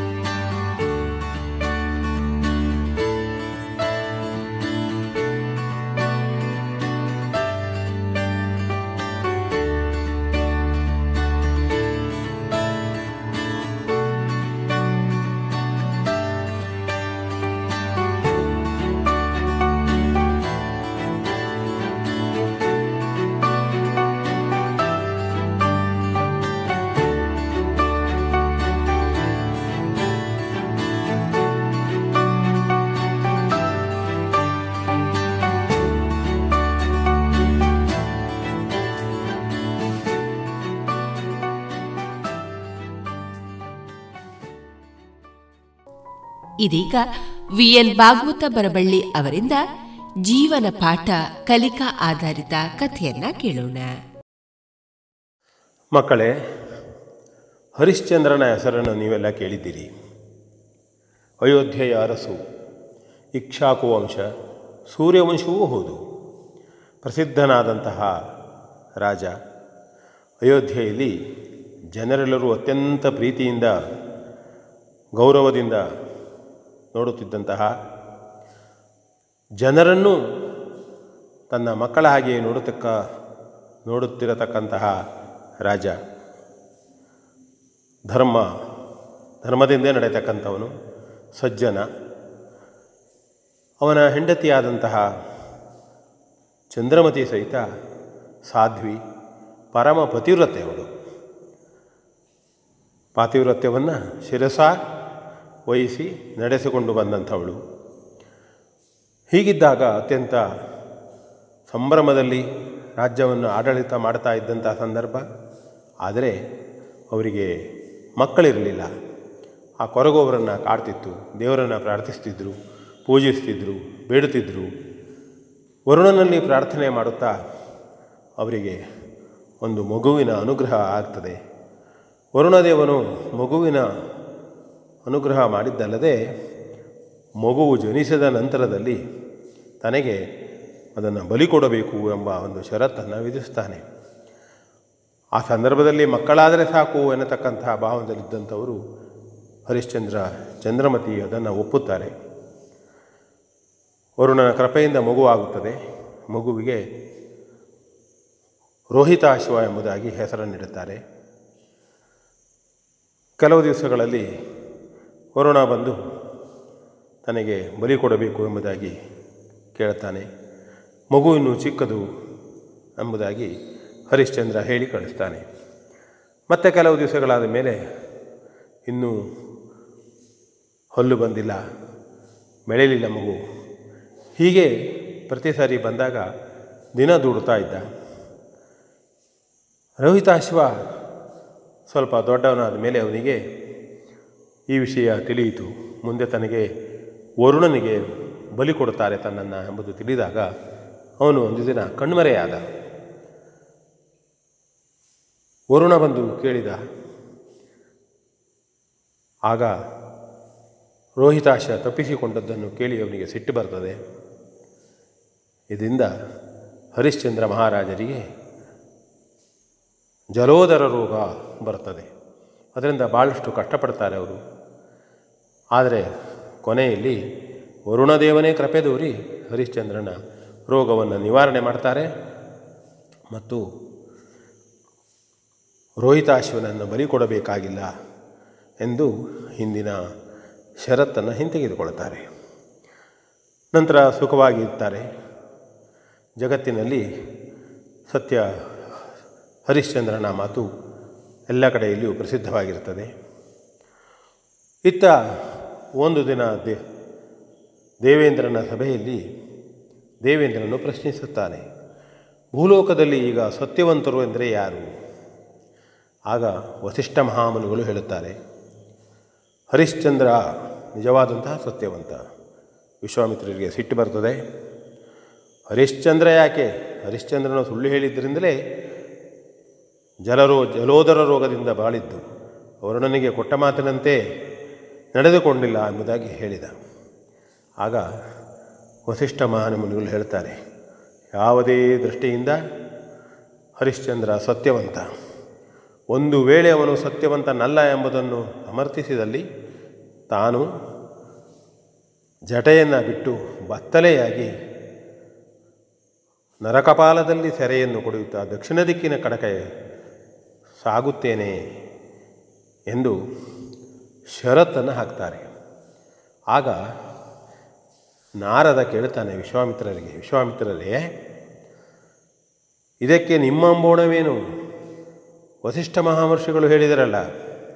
ಆಗ ವಿಶ್ವಾಮಿತ್ರರು ಹೇಳ್ತಾರೆ, ಒಂದು ವೇಳೆ ಹರಿಶ್ಚಂದ್ರ ಮಹಾರಾಜನು ಸತ್ಯವನ್ನು, ಸತ್ಯವಂತನೇ ಎಂಬುದು ನಿಜವಾದಲ್ಲಿ, ಅಥವಾ ಅವನಲ್ಲಿ ಅನ್ನತ್ರ ನುಡಿಸುವುದು ನಾನು ವಿಫಲನಾದಲ್ಲಿ, ನಾನು ನಾನು ಇದುವರೆಗೆ ಸಂಪಾದಿಸಿದಂತಹ ತಪಸ್ಸಿನ ಶಕ್ತಿಯಲ್ಲಿ ಅರ್ಧ ಭಾಗವನ್ನು ಹರಿಶ್ಚಂದ್ರನಿಗೆ ಕೊಡ್ತೇನೆ ಮತ್ತು ಅವನನ್ನು ಜಗದ್ವಿಖ್ಯಾತನನ್ನಾಗಿ ಮಾಡ್ತೇನೆ ಎಂಬುದಾಗಿ ಹೇಳ್ತಾರೆ. ಹಾಗೆ ವಿಶ್ವಾಮಿತ್ರ ಮಹಾಮುನಿಗಳು ಹರಿಶ್ಚಂದ್ರನಲ್ಲಿ ಅನೃತವನ್ನು ಕಾಣುವುದಕ್ಕಾಗಿ ಮನಸ್ಸು ಮಾಡ್ತಾರೆ. ಸುಳ್ಳನ್ನು ಹೇಳಿಸಬೇಕು, ತನ್ನ ಮಾತನ್ನು ಉಳಿಸಿಕೊಳ್ಳಬೇಕು ಎಂಬುದಕ್ಕಾಗಿ ತನ್ನ ಅನುಯಾಯಿಗಳನ್ನೇ ಕಳಿಸಿ ಬಹುಸೂರ್ಣ ಯಾಗವನ್ನು ಮಾಡುವಂತೆ ಹರಿಶ್ಚಂದ್ರನಲ್ಲಿ ಮನವರಿಸುತ್ತಾರೆ. ಅಲ್ಲಿ ಬೇಡಿದಂತಹ ದಾನವನ್ನು ಕೊಡಬೇಕು ಎನ್ನತಕ್ಕಂಥದ್ದಿರ್ತದೆ ಅವನು ಕೊಡ್ತಾನೆ ಯಶಸ್ವಿ ಆಗ್ತಾನೆ ಆಗ ವಿಶ್ವಾಮಿತ್ರ ಮಹಾಮುನಿಗಳು ಅಲ್ಲಿ ಹೋಗಿ, ನನಗೆ ದಾನವನ್ನು ಕೊಡು, ಏನನ್ನು ಕೊಡಬೇಕು ಮಹರ್ಷಿಗಳೇ? ಹರಿಶ್ಚಂದ್ರ ಕೇಳಿದ, ಒಂದು ಆನೆಯ ಮೇಲೆ ಅಂಬಾರಿಯನ್ನು ನಿಲ್ಲಿಸಿ, ಆನೆಯ ಮೇಲೆ ಮನುಷ್ಯನನ್ನು ನಿಲ್ಲಿಸಿ, ಆ ಮನುಷ್ಯನು ಕವಡೆಯನ್ನು ಎಷ್ಟು ಎತ್ತರಕ್ಕೆ ಚಿಮಿಸಬಲ್ಲನೋ ಅಷ್ಟು ದೊಡ್ಡ ರಾಶಿಯಲ್ಲಿ ಹಣವನ್ನು ಕೊಡಬೇಕು ಎಂಬುದಾಗಿ ಹೇಳ್ತಾರೆ. ಅವನು ತೆಗೆದುಕೊಳ್ಳಿ ಎಂಬುದಾಗಿ ಯಾವುದೇ ರೀತಿಯಿಂದ ವಿಚಲಿತ ವಿಚಲಿತನಾಗದೇ ಹೇಳ್ತಾನೆ, ಕೊಡ್ತಾನೆ. ಆಗ ವಿಶ್ವಾಮಿತ್ರ ಮಹಾಮುನಿಗಳು ಸಂದರ್ಭ ಬಂದಾಗ ತೆಗೆದುಕೊಳ್ಳುತ್ತೇನೆ ಎಂಬುದು ಹೇಳಿ ಮರಳುತ್ತಾರೆ. ಆದರೂ ಅವರಿಗೆ ಅನೃತವನ್ನು ನುಡಿಸಬೇಕು ಎಂಬುವ ಬಯಕೆ. ತನ್ನ ಮಂತ್ರಸಿದ್ಧಿಯಿಂದ ಕಾಡು ಪ್ರಾಣಿಗಳನ್ನು ತಯಾರಿ ಮಾಡಿ ಹರಿಶ್ಚಂದ್ರನ ರಾಜ್ಯದೊಳಗೆ ಬಿಡ್ತಾರೆ ಅಲ್ಲಿ ಭಾಳಷ್ಟು ತೊಂದರೆಯನ್ನು ಕೊಡ್ತಾರೆ. ಆದರೂ ಸಹಿತ ಹರಿಶ್ಚಂದ್ರ ಮಹಾರಾಜ ಎದಗುಂದದೇ ಜನರಿಗೆ ಸಮಾಧಾನ ಹೇಳ್ತಾನೆ. ಕಾಡು ಪ್ರಾಣಿಗಳನ್ನು ಬೇಟೆಯಾಡ್ತಾನೆ. ಬೇಟೆಯಾಡುವುದಕ್ಕಾಗಿ ಅರಣ್ಯಕ್ಕೆ ಬಂದ ಸಂದರ್ಭದಲ್ಲಿ ಹರಿಶ್ಚಂದ್ರ ಮಹಾರಾಜನಿಗೆ ತಾವೇ ಸೃಷ್ಟಿಸಿದ ಕೊನ್ನೆಯರನ್ನು ಕಳಿಸಿ ಅವನ ಮುಂದೆ ನೃತ್ಯವನ್ನು ಮಾಡುವಂತೆ ಮಾಡಿ, ಹಾವಭಾವಗಳನ್ನು ಮಾಡುವಂತೆ ಮಾಡಿ, ಪ್ರಲೋಭನವನ್ನು ಒಡ್ಡುತ್ತಾರೆ. ಆದರೂ ಸಹಿತ ಹರಿಶ್ಚಂದ್ರ ಮಹಾರಾಜನು ಅದಕ್ಕೆ ಬಲಿಯಾಗುವುದಿಲ್ಲ, ಅಂದರೆ ವಶನಾಗುವುದಿಲ್ಲ. ಕೊನೆಯಲ್ಲಿ ಅವರನ್ನು, ಅವರು ತನ್ನ ತನ್ನನ್ನೇ ಮದುವೆಯಾಗುವ ಎಂಬುದಾಗಿ ಅವನಿಗೆ ಹೇಳಿದಾಗ ಅವನವರನ್ನು ಚಾಟಿಯಿಂದ ಬಡಿದು ಕಳಿಸ್ತಾನೆ ವಿಶ್ವಾಮಿತ್ರರು ಆಗ ಬರ್ತಾರೆ, ನನ್ನ ಮಕ್ಕಳನ್ನೇ ಈ ರೀತಿಯೇ ಮಾಡಿ ಹೊಡೆದು ಕಳಿಸಿದೆಯಲ್ಲ ನೀನು? ನೀನೇ ಮದುವೆಯಾಗಬೇಕು ಅವರನ್ನು? ಎಂಬುದಾಗಿ ವಿಶ್ವಾಮಿತ್ರರು ಹರಿಶ್ಚಂದ್ರನಿಗೆ ಹೇಳ್ತಾರೆ, ನನ್ನ ಇಡೀ ರಾಜ್ಯವನ್ನೇ ನಾನು ಕೊಟ್ಟೇನು ಗುರುಗಳೇ, ಮಹರ್ಷಿಗಳೇ, ಆದರೆ ಇವರನ್ನು ವಿವಾಹವಾಗಲಾರೆ. ಎಂಬುದಾಗಿ ಹರಿಶ್ಚಂದ್ರ ದೃಢವಾಗಿ ಹೇಳ್ತಾನೆ ಹಾಗಾದರೆ ನಿನ್ನ ರಾಜ್ಯವನ್ನು ಕೊಡು ಎಂಬುದಾಗಿ ಅವರು ಹೇಳ್ತಾರೆ. ತನ್ನ ಪೂರ್ಣ ರಾಜ್ಯವನ್ನು ಸಕಲ ಸಂಪತ್ತನ್ನು ದಾರೆ ಎರೆದು ಕೊಟ್ಟು ಬಿಡ್ತಾನೆ. ದಾರಿಯಲ್ಲಿ ಬೀಳ್ತಾರೆ. ಏನೂ ಇಲ್ಲದೆ ಅನಾಥರಾಗಿ ಹೋಗ್ತಾರೆ. ಹರಿಶ್ಚಂದ್ರ, ಚಂದ್ರಮತಿ ರೋಹಿತಾಶ್ವ ಆ ಸಂದರ್ಭದಲ್ಲಿ ವಿಶ್ವಾಮಿತ್ರರು ಹರಿಶ್ಚಂದ್ರನಿಗೆ ಹೇಳ್ತಾರೆ ಹಿಂದೊಮ್ಮೆ ನಿನ್ನಲ್ಲಿ ನಾನು ಇಟ್ಟಿದ್ದೇನಲ್ಲ? ಬಹುಸುವರ್ಣ ಯಾಗ ಮಾಡಿದ ಸಂದರ್ಭದಲ್ಲಿ ನನಗೆ ಕೊಡತಕ್ಕದ್ದನ್ನು ನಿನ್ನಲ್ಲಿ ಇಟ್ಟಿದ್ದೆ, ಅದನ್ನು ಕೊಡು ಎಂಬುದಾಗಿ ಕೇಳಿದಾಗ, ಹರಿಶ್ಚಂದ್ರನು ಎದೆಗುಂದದೆ, ಇನ್ನು ನಲವತ್ತೆಂಟು ದಿನ ಸಮಯ ಕೊಡಿ ತನಗೆ ಎಂಬುದಾಗಿ ಕೇಳ್ತಾನೆ. ಅದೇ ರೀತಿಯಾಗಿ ತಾನು ಇದನ್ನು ಸಂಪಾದಿಸಬೇಕು ಅಂತ ಆದರೆ, ಕಾಶಿ ವಿಶ್ವನಾಥನ ಸನ್ನಿಧಿಯಲ್ಲಿ ಹೋಗುವುದು ಸರಿ ಎಂಬುದಾಗಿ ಕಾಶಿಗೆ ಹೊರಡುತ್ತಾನೆ. ಆಗ ವಿಶ್ವಾಮಿತ್ರ ಮುನಿಗಳು ಅವನಿಗೆ ಇನ್ನೂ ಕಷ್ಟವನ್ನು ಕೊಡಬೇಕು ಅಂತ ನಕ್ಷತ್ರಿಕನೆಂಬ ಅವರ ಶಿಷ್ಯರನ್ನು ಕಳಿಸ್ತಾರೆ, ಅವನಿಗೆ ಹೇಳಿ ಕಳಿಸ್ತಾರೆ. ಆದಷ್ಟು ಕಷ್ಟ ಕೊಡು, ನೀರು ಕೊಡಬೇಡ, ಬಿಸಿಲಿನಲ್ಲಿ ಇರಲಿ, ಯಾವುದೇ ರೀತಿಯಿಂದ ಅವನ ಹತ್ರ ಸುಳ್ಳು ಹೇಳುವ ಹಾಗೆ ಮಾಡು ಎಂಬುದಾಗಿ ಅವನಿಗೆ ಹೇಳಿ ಕಳಿಸ್ತಾರೆ. ಅವರು ಕಾಶಿಗೆ ಹೋಗ್ತಾರೆ. ಏನನ್ನ ಮಾಡುವುದು ಕಾಶಿಗೆ ಹೋಗಿ? ಆ ಸಂದರ್ಭದಲ್ಲಿ ಸಾಧ್ವಿಯಾದಂತಹ ಚಂದ್ರಮತಿ ಹರಿಶ್ಚಂದ್ರನಿಗೆ ಹೇಳ್ತಾಳೆ, ನಮ್ಮನ್ನೇ ಮಾರಾಟ ಮಾಡಿ ನನ್ನನ್ನು ಮತ್ತು ರೋಹಿತಾಶ್ವನನ್ನು, ನಿಮ್ಮ ಸತ್ಯವನ್ನು ಬಿಡಬೇಡಿ ಪ್ರಭು. ಆ ಹರಿಶ್ಚಂದ್ರನಿಗೆ ತನ್ನ ಪತಿಯ ಪಾತಿರ್ವತ್ಯದ ಬಗ್ಗೆ ಹೆಮ್ಮೆಯಾಗುತ್ತದೆ. ತನ್ನ ಮಗ ಮತ್ತು ಹೆಂಡತಿಯಾದಂತಹ ಚಂದ್ರಮತಿಯನ್ನು ಮಾರಾಟ ಮಾಡುವುದಕ್ಕೆ ತಯಾರಾಗ್ತಾನೆ. ಆಗ ಒಬ್ಬ ಬ್ರಾಹ್ಮಣ ಬಂದು ಅವರನ್ನು ಖರೀದಿ ಮಾಡ್ತಾನೆ. ಖರೀದಿ ಮಾಡಿದಂತಹ ಹಣವನ್ನು ವಿಶ್ವಾಮಿತ್ರರಿಗೆ ಕೊಡಬೇಕು ಎಂದಾಗ ನಕ್ಷತ್ರಿಕ ಹೇಳ್ತಾನೆ, ಇದುವರೆಗೆ ತಾನಗೆ ಬಂದು ನಿಮ್ಮೊಂದಿಗೆ ಇದ್ದ ಕಾರಣ ನನಗೆ ಸಂದಾಯವಾಯಿತು ಅದು ಎಂಬುದಾಗಿ ಹೇಳ್ತಾನೆ. ಹಾಗೆ ಅವರು ಅದನ್ನು ಮುಂದೆ ಹೋಗ್ತಾನೆ. ಏನು ಮಾಡುವುದು? ಕೊನೆಯಲ್ಲಿ ಹರಿಶ್ಚಂದ್ರ ತನ್ನನ್ನೇ ತಾನು ಮಾರಾಟ ಮಾಡುವುದಾಗಿ ಘೋಷಿಸ್ತಾನೆ. ಅಯೋಧ್ಯೆಯ ಅರಸು ಇಕ್ಷಾಕು ವಂಶದ ಸೂರ್ಯವಂಶದ ಅರಸು ಹರಿಶ್ಚಂದ್ರನನ್ನೇ ಮಾರಾಟ ಮಾಡ್ತಾ ಇದ್ದೇವೆ. ಹರಿಶ್ಚಂದ್ರ ಮಾರಾಟವಾಗುತ್ತಿದ್ದಾನೆ ಎಂಬುದಾಗಿ ಘೋಷಣೆ ಮಾಡ್ತಾನೆ. ಆಗ ಕಾಶಿಯ ಸ್ಮಶಾನವನ್ನು ಕಾಯ್ತಾ ಇದ್ದಂಥ ಆಡಳಿತವನ್ನು ನೋಡಿಕೊಳ್ಳತಕ್ಕಂತಹ ವೀರಬಾಹು ಎನ್ನತಕ್ಕಂಥವನು ಇಲ್ಲಿ ಬಂದು ಹರಿಶ್ಚಂದ್ರನನ್ನು ಖರೀದಿ ಮಾಡ್ತಾನೆ. ಖರೀದಿಯ ಮೌಲ್ಯ ಒಂದು ಆನೆಯ ಮೇಲೆ ಒಬ್ಬ ವ್ಯಕ್ತಿಯನ್ನು ನಿಲ್ಲಿಸಿ ಅವನು ಕವಡೆಯನ್ನು ಚಿಮ್ಮಿಕಿಸಿದರೆ ಚಿಮ್ಮಿಸಿದರೆ ಎಷ್ಟು ಹಣ ಕೊಡಬಹುದು ಅಷ್ಟು ಎಂಬುದು ಹೇಳಿದಾಗ ಯಾಕೆ ಎಂಬುದಾಗಿ ಕೇಳ್ತಾನೆ ಆಗ ಹರಿಶ್ಚಂದ್ರ ಹೇಳ್ತಾನೆ, ಪೂರ್ಣ ಪ್ರಮಾಣದಲ್ಲಿ ನಿನ್ನ ಹೇಳಿಕೆಯಂತೆ ಸೇವಕನಾಗಿ ನಡೆಯುತ್ತೇನೆ ನಿನಗೆ ಅಂದಾಗ ಅವನು ಒಪ್ಕೊಳ್ತಾನೆ. ಹರಿಶ್ಚಂದ್ರನನ್ನು ಸ್ಮಶಾನದಲ್ಲಿ ಕಾಯುವುದಕ್ಕಾಗಿ ಇಡುತ್ತಾನೆ. ನಂತರದಲ್ಲಿ ಇತ್ತ ಕಡೆಯಲ್ಲಿ ಚಂದ್ರಮತಿ ಮತ್ತು ರೋಹಿತಾಶ್ವ ಇದ್ದಂತಹ ಮನೆಯಲ್ಲಿ ರೋಹಿತಾಶ್ವ ಒಂದು ದಿನ ಸಮೀಧವನ್ನು ತರುವುದಕ್ಕಾಗಿ ಅರಣ್ಯಕ್ಕೆ ಹೋದಾಗ ಅವನಿಗೆ ಹಾವು ಕಡಿತದೆ. ಹಾವು ಕಡಿದು ಅವನು ಸತ್ತು ಹೋಗ್ತಾನೆ ಆಗ ಏನು ಮಾಡುವುದು? ಮಗನನ್ನು ಸುಡುವುದಕ್ಕಾಗಿ ಸ್ಮಶಾನಕ್ಕೆ ಹೋಗಬೇಕು ಅಂದಾಗ ಮನೆಯವರು ತೊಂದರೆ ಕೊಡ್ತಾರೆ, ಅಡಚಣೆ ಕೊಡ್ತಾರೆ. ಅದೆಲ್ಲ ಕೆಲಸವನ್ನು ಮುಗಿಸಿ ಮಗನನ್ನು ಹಿಡಿದು ಸ್ಮಶಾನಕ್ಕೆ ಬಂದರೆ ಅಲ್ಲಿದ್ದವರು ಯಾರು?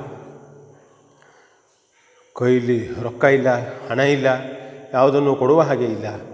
ಇದ್ದ ಬಿದ್ದ ಕಟ್ಟಿಗೆಗಳನ್ನು ಕೂಡಿಸಿ ಮಗನನ್ನು ಸುಡಬೇಕು ಎಂದು ಮಾಡಿದಾಗ ಹರಿಶ್ಚಂದ್ರ ಬಂದು ಕೇಳ್ತಾನೆ, ಯಾರು ನೀವು?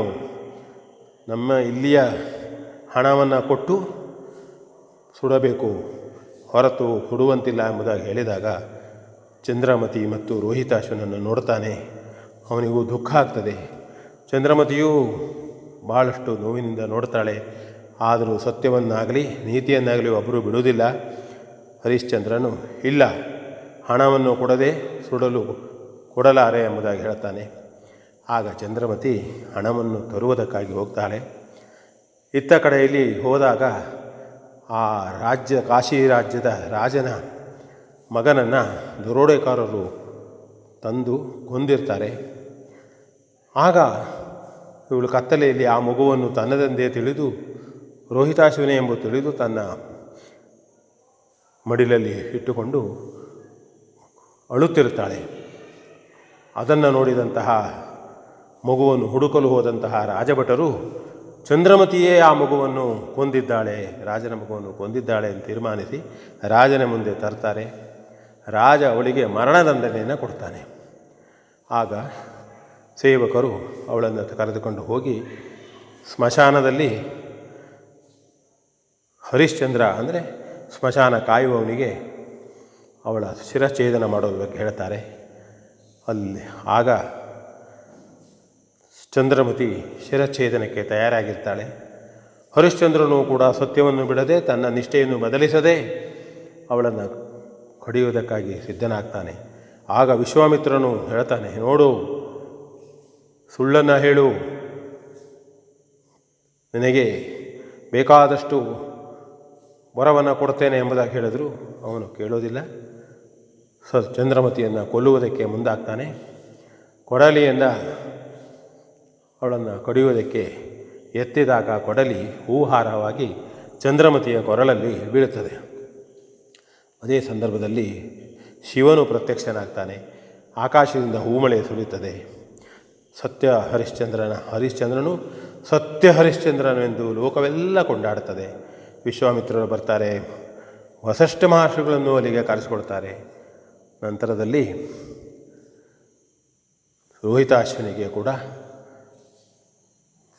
ಈ ಶಿವನ ಅನುಗ್ರಹದಿಂದ ಮೊದಲಿನಂತೆ ಜೀವ ಬರುತ್ತದೆ. ವಿಶ್ವಾಮಿತ್ರ ಮಹಾಮುನಿಗಳು ತನ್ನ ಅರ್ಧ ತಪಸ್ಸನ್ನು ದಾರೆ ಎರೆಯುವುದಲ್ಲದೆ ತಾನು ತೆಗೆದುಕೊಂಡಂತಹ ರಾಜ್ಯವನ್ನು, ಹಣವನ್ನು ಎಲ್ಲವನ್ನು ಹರಿಶ್ಚಂದ್ರನಿಗೆ ಕೊಡ್ತಾರೆ ಹೀಗೆ ಹರಿಶ್ಚಂದ್ರ ಸತ್ಯ ಹರಿಶ್ಚಂದ್ರ ಎಂಬುದಾಗಿ ಲೋಕಖ್ಯಾತಿ ಆಗ್ತಾನೆ. ವಿಶ್ವಾಮಿತ್ರರು ಕೂಡ ಹೇಳಿದಂತೆ ನಡೆದುಕೊಳ್ಳುತ್ತಾರೆ. ನಾವು ಈಗ ಸತ್ಯ ಹರಿಶ್ಚಂದ್ರ ಎಂಬುದಾಗಿ ಹೇಳತಕ್ಕಂಥ ವ್ಯಕ್ತಿ, ಯಾವಾಗಲೂ ನೆನಪಿಡಬೇಕಾದಂಥವರು ನೆನಪಿಡಬೇಕಾದಂಥವರು. ಅವರ ಸುದ್ದಿ, ಕಥೆಯನ್ನು ಕೇಳೋಣ, ಸ್ಮರಿಸೋಣ. ಜೀವನದಲ್ಲಿ ನಾವು ಸತ್ಯವಂತರಾಗಿ ದೇಶದ ಉನ್ನತ, ಅತ್ಯಂತ, ಅತ್ಯುತ್ತಮ ಪ್ರಜೆಗಳಾಗೋಣ. ಭಾರತೀಯರಾಗೋಣ ಅಂತ ಹೇಳ್ತಾ ಹರಿಶ್ಚಂದ್ರನ ಬಗ್ಗೆ ಹೇಳಲು ಅಳಿಲು ಸೇವೆ ಮಾಡಿದ್ದೇನೆ ವಿ ಎನ್ ಭಾಗವತ್ ಬರ್ಬಳ್ಳಿ. ಇದುವರೆಗೆ ಜೀವನ ಪಾಠ ಕಲಿಕಾ ಆಧಾರಿತ ಕಥೆಯನ್ನ ಆಲಿಸಿದಿರಿ. ಇನ್ನು ಮುಂದೆ ವಿವೇಕಾನಂದ ಪದವಿ ಕಾಲೇಜು ವಿದ್ಯಾರ್ಥಿಗಳಿಂದ ಯಕ್ಷಗಾನ ವೈಭವ.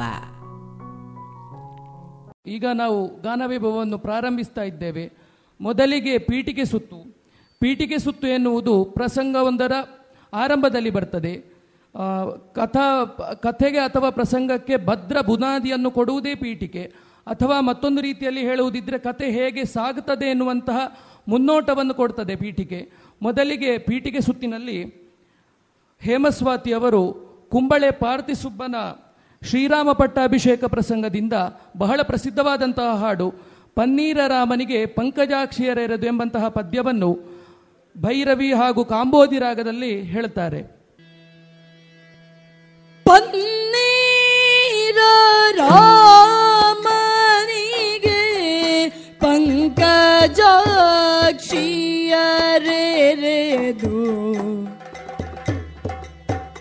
ನೀನು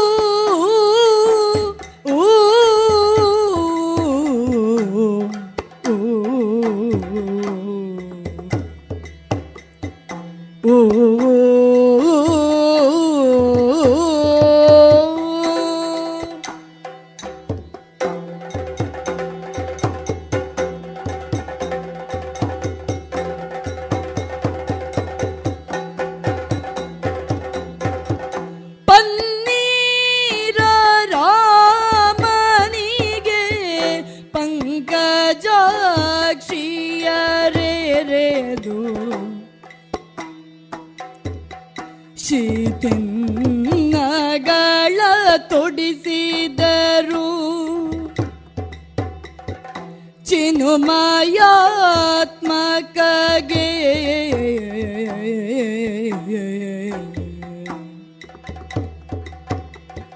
अगरु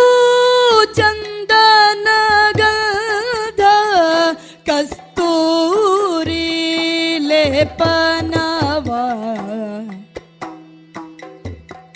सोगसा गिरचिदू सु ಶೃಂಗಾರದಿಂದ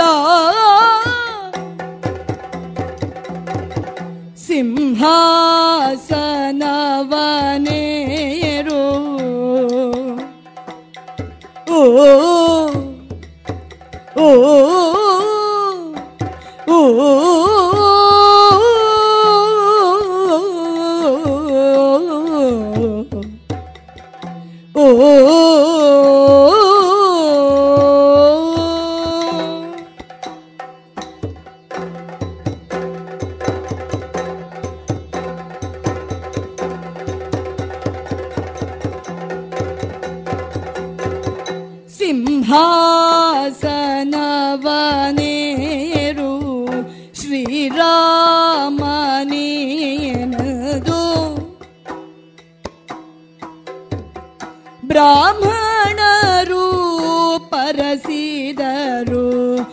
ಬಹಳ ಬಗೆಯಿಂದ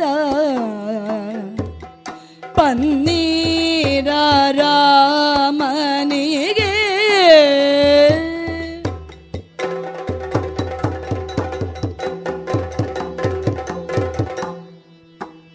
ಝಂಪೆ ತಾಳದ ಪೀಠಿಕೆ ಪದ್ಯದ ನಂತರ ನಾವೀಗ ತ್ರಿವುಡೆ ತಾಳಕ್ಕೆ ಹೋಗ್ತಾ ಇದ್ದೇವೆ. ಮತ್ತದೇ ಕುಂಬಳೆ ಪಾರ್ಥಿಸುಬ್ಬನ ಮತ್ತೊಂದು ಪ್ರಸಂಗ ಪಂಚವಟಿಯಿಂದ.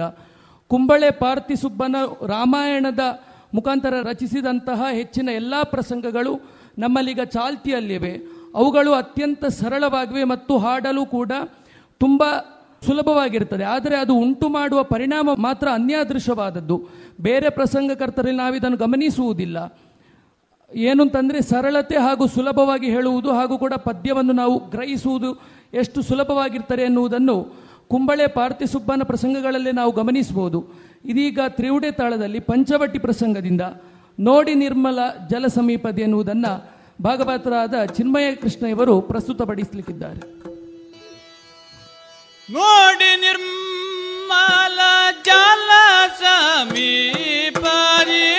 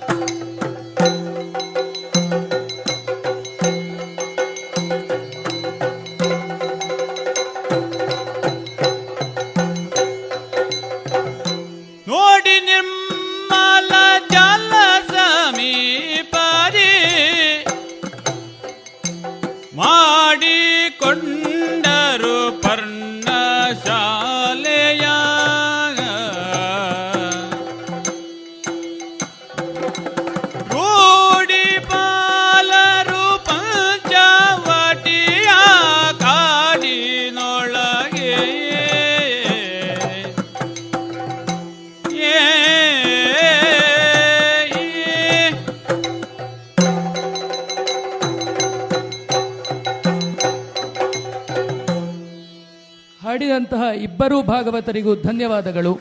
ಇಲ್ಲಿಗೆ ಪೀಠಿಕೆ ಸುತ್ತು ಮುಗಿಯುತ್ತದೆ. ಇನ್ನು ಮುಂದೆ ಬರುವಂಥದ್ದು ಸಂವಾದದ ಸುತ್ತು. ಮೊದಲಿಗೆ ಹೇಮಸ್ವಾತಿ ಅವರಿಂದ ಯಕ್ಷಗಾನದಲ್ಲಿ ಅತ್ಯಂತ ಅಪರೂಪವಾಗಿರುವಂತಹ ಅತಿಕಾಯ ಮೋಕ್ಷ ಪ್ರಸಂಗದಿಂದ ಏತಕ್ಕೆ ಮರುಳಾದಿ ತಾತ ಎಂಬಂತಹ ಪದ್ಯವನ್ನು ಪ್ರೇಕ್ಷಕರನ್ನು ಹಿಡಿದಿಡುವಂತಹ ರಾಗಗಳಲ್ಲಿ ಒಂದಾದಂತಹ ಕಾಪಿ ರಾಗದಲ್ಲಿ ಪ್ರಸ್ತುತಪಡಿಸಲಿಕ್ಕಿದ್ದಾರೆ. ಏತಕ್ಕೆ ಮರುಳಾದೆ ತಾತ? ಆ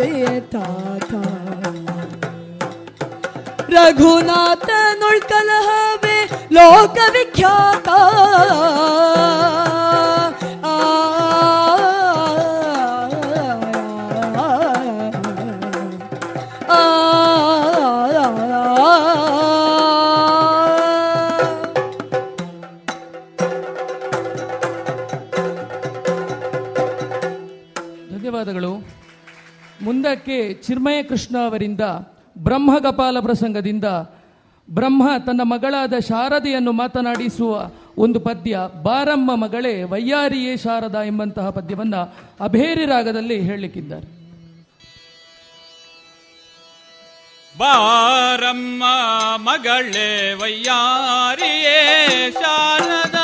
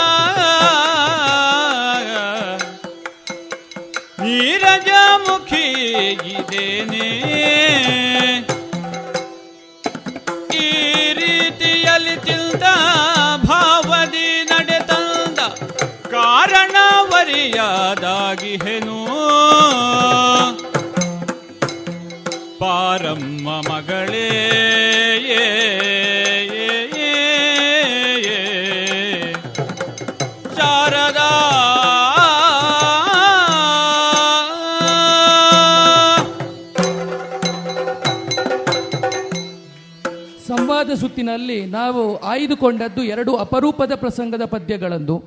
ಮೊದಲು ಬ್ರಹ್ಮಕಪಾಲ ಹಾಗೂ ಅತಿಕಾಯ ಮೋಕ್ಷ ಹೆಚ್ಚು ಆಡಿಸ್ತಾ ಇದ್ರೂ ಕೂಡ ಪ್ರಸ್ತುತ ರಂಗದಲ್ಲಿ ಅದು ಬಳಕೆಯಾಗುವುದು ಕಮ್ಮಿ.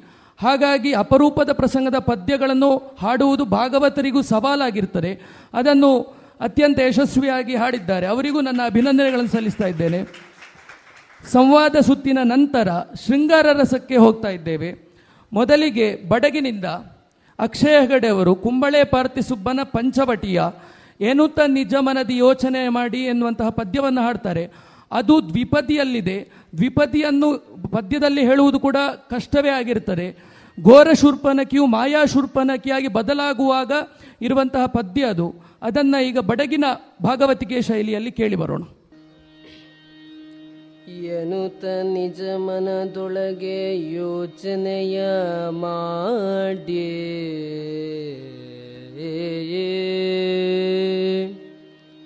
ಎನುತ ನಿಜ ಮನದೊಳಗೆ ಯೋಚನೆಯ ಮಾಡಿ. ಘನವಾದ ದೇಹವನು ಕುನಿಸಿ ಮರೆ ಮಾಡಿ.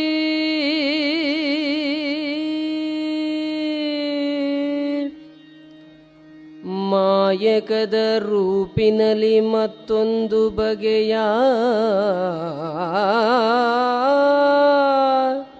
ಮಾಯಕದ ರೂಪಿನಲ್ಲಿ ಮತ್ತೊಂದು ಬಗೆಯ ಕಾಯವನ್ನು ಧರಿಸಿದಳು ಕಪಟದ ಕೃತಿಯ.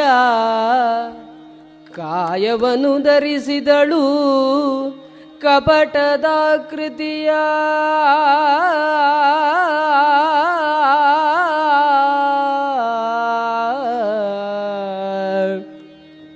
ಹದಿನಾರು ವತ್ಸರದ ಹೆಣ್ಣಾದಳವಳು.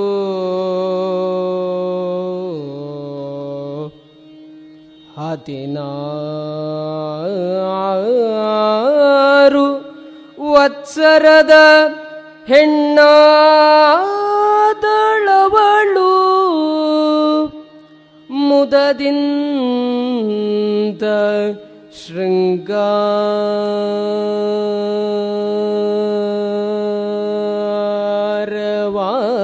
ಶೃಂಗಾರವಾಗಿ ಶೃಂಗಾರ ಶೃಂಗಾರವಾಗಿ ಮತ್ತವಳು.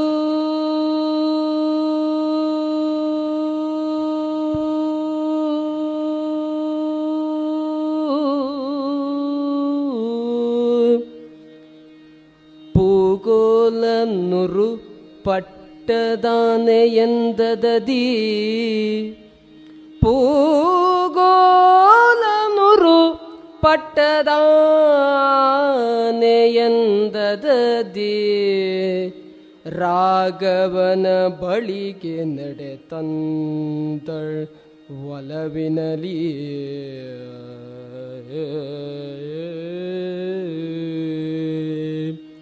ರಾಘವನ ಬಳಿಗೆ ನಡೆ ತಂದಳ್ ಒಲವಿನಲಿ.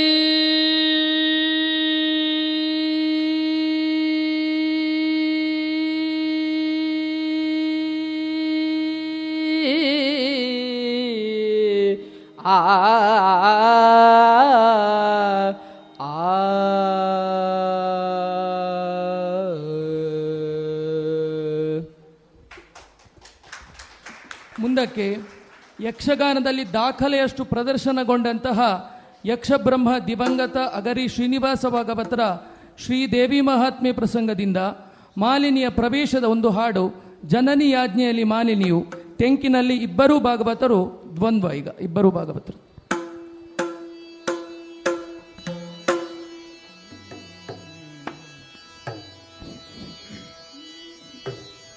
ಜನನಿ ಯಾಜ್ಞೆಯಲ್ಲಿ ಮಾಲಿನಿಯು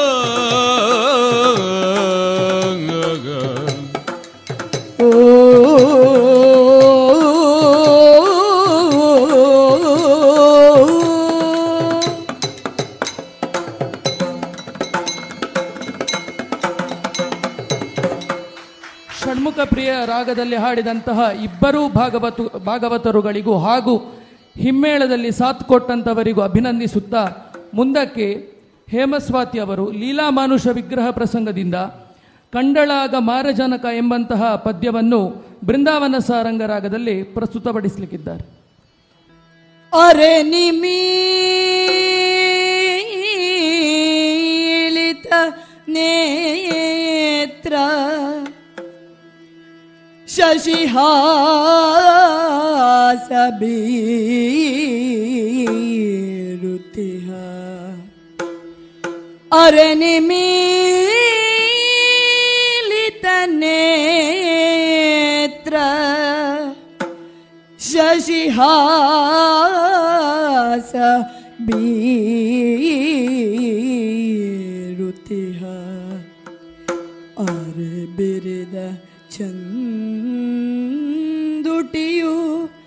ನೊಸಲ ಮೇಲಕ್ಕೆ ಬಲದ ಕರವಿರಿಸಿ ಹರಿಯು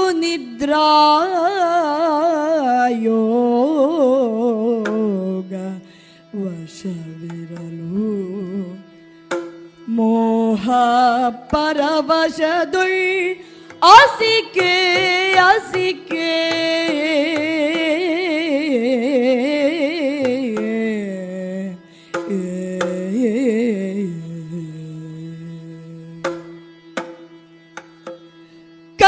ಕಂಡಳಾಗ ಮಾರ ಜನಕನ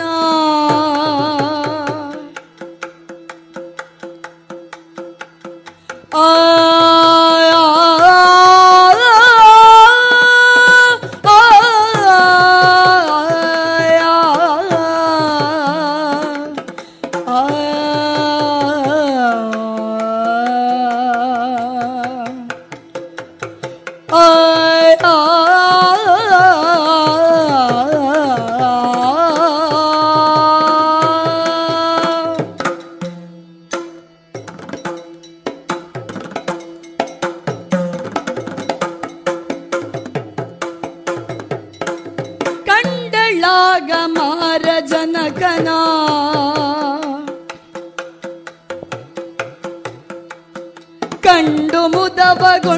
ಪುಳಕವಾಯ್ತು ತನು ಮನ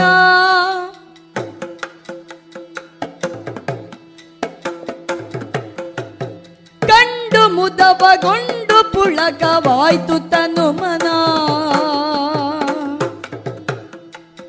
ಕಂಡಳಾಗ ಮಾರ ಜನಕನ ಕಂಡು ಮುದವಗೊಂಡು ಪುಳಕವಾಯ್ತು ತನು ಮನ ಕಂಡಳಾಗ ಮಾರ ಜನಕನ. ಕಂಡು ಮುದವಗೊಂಡು ಪುಳಕವಾಯ್ತು ತನು ಮನ ಪುಂಡರೀಕ ನೇತ್ರ ನಿಂತು ಗಂಡನ ಹನು ತನಗೆ ಸ್ಮರನು. ಪುಂಡರೀಕ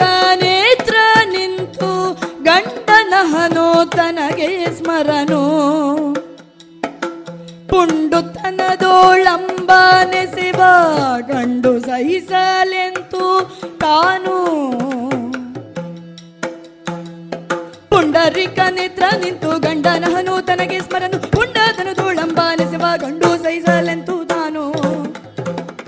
ಕಂಡಳಾಗ ಮಾರ ಜನಕನ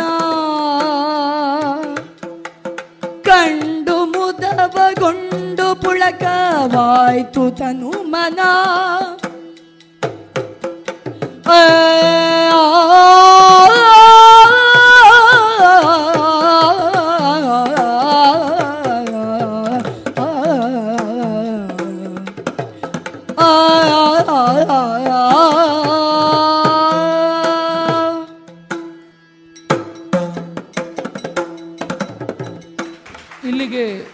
ಶೃಂಗಾರ ರಸದ ಸುತ್ತು ಮುಗಿಯುತ್ತದೆ. ಇದುವರೆಗೆ ವಿವೇಕಾನಂದ ಪದವಿ ಕಾಲೇಜು ಯಕ್ಷರಂಜನಿ ವಿಭಾಗದ ವಿದ್ಯಾರ್ಥಿಗಳಿಂದ ಯಕ್ಷಗಾನ ವೈಭವವನ್ನ ಕೇಳಿದಿರಿ.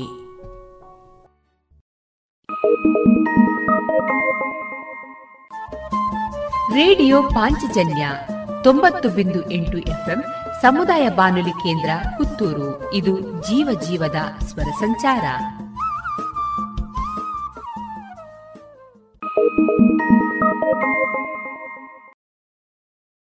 ಇನ್ನು ಮುಂದೆ ಸಾವರ್ಕರ್ ಮತ್ತು ಆರೋಪಗಳು. ಈ ವಿಚಾರವಾಗಿ ಪತ್ರಕರ್ತೆ ಸಂಪಾದಕರಾದ ಶ್ರೀಲಕ್ಷ್ಮೀ ರಾಜ್ಕುಮಾರ್ ಅವರಿಂದ ವಿಚಾರಗೋಷ್ಠಿಯನ್ನ ಕೇಳೋಣ. ಸ್ವಾತಂತ್ರ್ಯಕ್ಕಾಗಿ ಹೋರಾಡಿದ ಎಲ್ಲ ಚೇತನರಿಗೆ ಸಂಪೂರ್ಣ ಗೌರವವನ್ನು ಇಟ್ಕೊಂಡು ನಾನು ಈ ಮಾತನ್ನ ಪ್ರಶ್ನೆ ಮಾಡ್ತಾ ಇದ್ದೇನೆ. ಇವತ್ತು ಪತ್ರಿಕೋದ್ಯಮದ ಕಚೇರಿಗಳಲ್ಲಿ ವೀರ್ ಸಾವರ್ಕರ್ ಅವರ ಆರು ಚಿನ್ನದ ಯುಗಗಳು ಪುಸ್ತಕವನ್ನು ಅಥವಾ Veer Savarkar the man who could prevented partition ಪುಸ್ತಕವನ್ನು ಅಥವಾ ಇನ್ ಯಾವುದೇ ಒಂದು ಪುಸ್ತಕವನ್ನ ಹಿಡಿದು ಒಬ್ಬ ಪತ್ರಕರ್ತೆ ಓಡಾಡ್ತಾ ಇದ್ರೆ ಅಥವಾ ಓದ್ತಾ ಇದ್ರೆ ಅದ್ರಲ್ಲಿ ಏನಿದೆ ಅಂತ ನೋಡ್ತಾ ಇದ್ರೆ, ಏನ್ರಿ ಮೇಡಮ್ ಇವು ಭಯೋತ್ಪಾದಕರ ಪುಸ್ತಕ ಎಲ್ಲ ಹಿಡಿತೀರಿ? ಅಂತ ಮಾತಾಡುವಂತಹ ಭಯಾನಕ ಸನ್ನಿವೇಶ ಇದೆ. ಇದು ನನ್ನ ಅನುಭವವನ್ನ ಹೇಳ್ತಾ ಇದ್ದೇನೆ ನಾನು. ಸೊ ಜಾಗೃತಿ ಮೂಡಿಸ್ಬೇಕಾಗಿದೆ. ಸಾವರ್ಕರ್ ಅವ್ರಿಗೆ ಯಾವತ್ತೂ ಸಾವಿಲ್ಲ. ಅಂಥ ಮಹಾನ್ ಚೇತನರು ಇನ್ನೂ ನೂರು ನೂರು ವರ್ಷ ಇಡೀ ದೇಶವನ್ನ ಸ್ಫೂರ್ತಿಗೊಳಿಸ್ತಾನೆ ಇರ್ತಾರೆ. ಅವರನ್ನ ಇವರ ಕ್ಷುಲ್ಲಕ, ಕ್ಷುದ್ರ ಸುಳ್ಳುಗಳಿಂದ ಮುಚ್ಚಿ ಹಾಕೋದಕ್ಕೆ ಸಾಧ್ಯ ಇಲ್ಲ. ತಮ್ಮ ಬೇಳೆ ಬೇಯಿಸ್ಕೊಳ್ಳೋದಕ್ಕೆ ಅವತ್ತು ಕೂಡ ಸಾವರ್ಕರ್ ವಿರುದ್ಧ ನೂರಾರು ಆರೋಪಗಳನ್ನ ಮಾಡಿದ್ರು. ಇಡೀ ಜೀವಮಾನದಲ್ಲಿ ಅವರಿಗೆ ಸಾಕಷ್ಟು ಅವಮಾನಗಳನ್ನ ಮಾಡಿದ್ರು. ಋಷಿ ಸದೃಶ ವ್ಯಕ್ತಿತ್ವ ಅವರದ್ದು. ಋಷಿ ಸದೃಶ ವ್ಯಕ್ತಿತ್ವ. ಈ ಕ್ಷುಲ್ಲಕ ಆರೋಪಗಳಿಗೆಲ್ಲ ಯಾವತ್ತೂ ತಲೆ ಕೆಡಿಸ್ಕೊಂಡವರಲ್ಲ, ಉತ್ತರ ಕೊಡೋ ಗೋಜಿಗೂ ಹೋದವರಲ್ಲ ಅವರು. ಅಂಥವರು, ಅವರು ಭೌತಿಕವಾಗಿ ನಮ್ಮ ನಡುವೆ ಇಲ್ಲದೇ ಇರಬಹುದು, ಆದರೆ ಒಬ್ಬ ಋಷಿಯಾಗಿ ಅವರು ಸದಾಕಾಲ ನಮ್ಮನ್ನ ಸ್ಫೂರ್ತಿಗೊಳಿಸ್ತಾನೆ ಇರ್ತಾರೆ, ನಮಗೆ ಕ್ಷಾತ್ರ ತೇಜವನ್ನು ಧಾರೆ ಎರಿತಾನೆ ಇರ್ತಾರೆ. ಅವರಿಂದ ಪಡ್ಕೊಳ್ಳುವ ಸಾಮರ್ಥ್ಯ ನಮಗೆ ಬೇಕಷ್ಟೇ. ನಾವು ಅವ್ರನ್ನ ಋಷಿಯಾಗಿ ನೋಡ್ತೇವೋ ಅಥವಾ ಆ ಶಬ್ದ ಹೇಳೋದಕ್ಕೂ ನನಗೆ ಬೇಜಾರಾಗುತ್ತೆ. ಅವರು ಭಯೋತ್ಪಾದಕರು ಅಂತೆಲ್ಲ ಮಾತಾಡ್ಬಿಟ್ರು. ಹಾಗೆ ನೋಡ್ತೇವೋ ನಮಗೆ ಬಿಟ್ಟಿದ್ದದು. ಸೊ ಹಾಗಾಗಿ ಮೊತ್ತ ಮೊದಲನೇದಾಗಿ ಸಾವರ್ಕರ್ ಅವರ ವಿಚಾರದಲ್ಲಿ ಸಾಕಷ್ಟು ಆರೋಪಗಳು ಯಾಕೆ ಬರ್ತಾ ಇದ್ದಾವೆ ಅಂತಂದ್ರೆ ನಮಗಿನ್ನೂ ಬೌದ್ಧಿಕವಾಗಿ ಸಂಪೂರ್ಣ ಸ್ವಾತಂತ್ರ್ಯ ಬಂದಿಲ್ಲ. ಸ್ವಾತಂತ್ರ್ಯ ಅಂದ್ರೆ ಏನು ಅಂದ್ರೆ ಸತ್ಯವನ್ನು ನಾನು ಸರಿಯಾಗಿ ಅರ್ಥ ಮಾಡಿಕೊಳ್ಳುವ ಒಂದು ಕೆಪಾಸಿಟಿ ಯಾವಾಗ ಬರ್ತದಲ್ಲ, ಸಾಮರ್ಥ್ಯ ಯಾವಾಗ ಬರ್ತದಲ್ಲ, ಅದನ್ನ ಸ್ವಾತಂತ್ರ್ಯ ಅಂತ ಕರಿಬಹುದು. ನಮ್ಮ ಋಷಿಗಳಿಗೆ, ನಮ್ಮ ಇಡೀ ಪರಂಪರೆಗೆ ಅಂಥ ಸ್ವಾತಂತ್ರ್ಯ ಇತ್ತು, ಅಂಥ ವಿವೇಚನೆ ಇತ್ತು. ಇವತ್ತು ನಾವು ಬೌದ್ಧಿಕವಾಗಿ ಇನ್ನೂ ಕೂಡ ಮೆಕ್ಯಾಲೆ ಮಕ್ಕಳೇ ನಾವು. ಸಾವರ್ಕರ್ ಅವರ ವಿಚಾರದಲ್ಲಿ ಒಂದು ಸಣ್ಣ ಸೇತುವೆಗೆ ಹೆಸರಿಡಬೇಕು ಅಂತಂದ್ರೆ ಲಕ್ಷದ್ವೀಪದಲ್ಲಿ ಏರ್ಪೋರ್ಟ್ಗೆ ಹೆಸರಿಡ್ತಾ ಇದ್ದಾರೆ. ಒಂದು ಸಣ್ಣ ಸೇತುವೆಗೆ ಹೆಸರಿಡಬೇಕು ಅಂತಂದ್ರೆ ಬಾಯಿಗೆ ಬಂದ ಹಾಗೆ ಮಾತನಾಡ್ತಾ ಇದ್ದಾರೆ. ಇವರೆಲ್ಲ ತಾವು ಪ್ರಜಾಪ್ರಭುತ್ವವನ್ನು ರಕ್ಷಣೆ ಮಾಡೋರು ಅಂತ ಹೇಳ್ಕೊಳ್ಳುವಂಥ ಜನಗಳು. ಸಾವರ್ಕರ್ ಅವರ ಬಗ್ಗೆ ಮಾತನಾಡುವಾಗ ಎಚ್ಚರಿಕೆ ಇರಲಿ.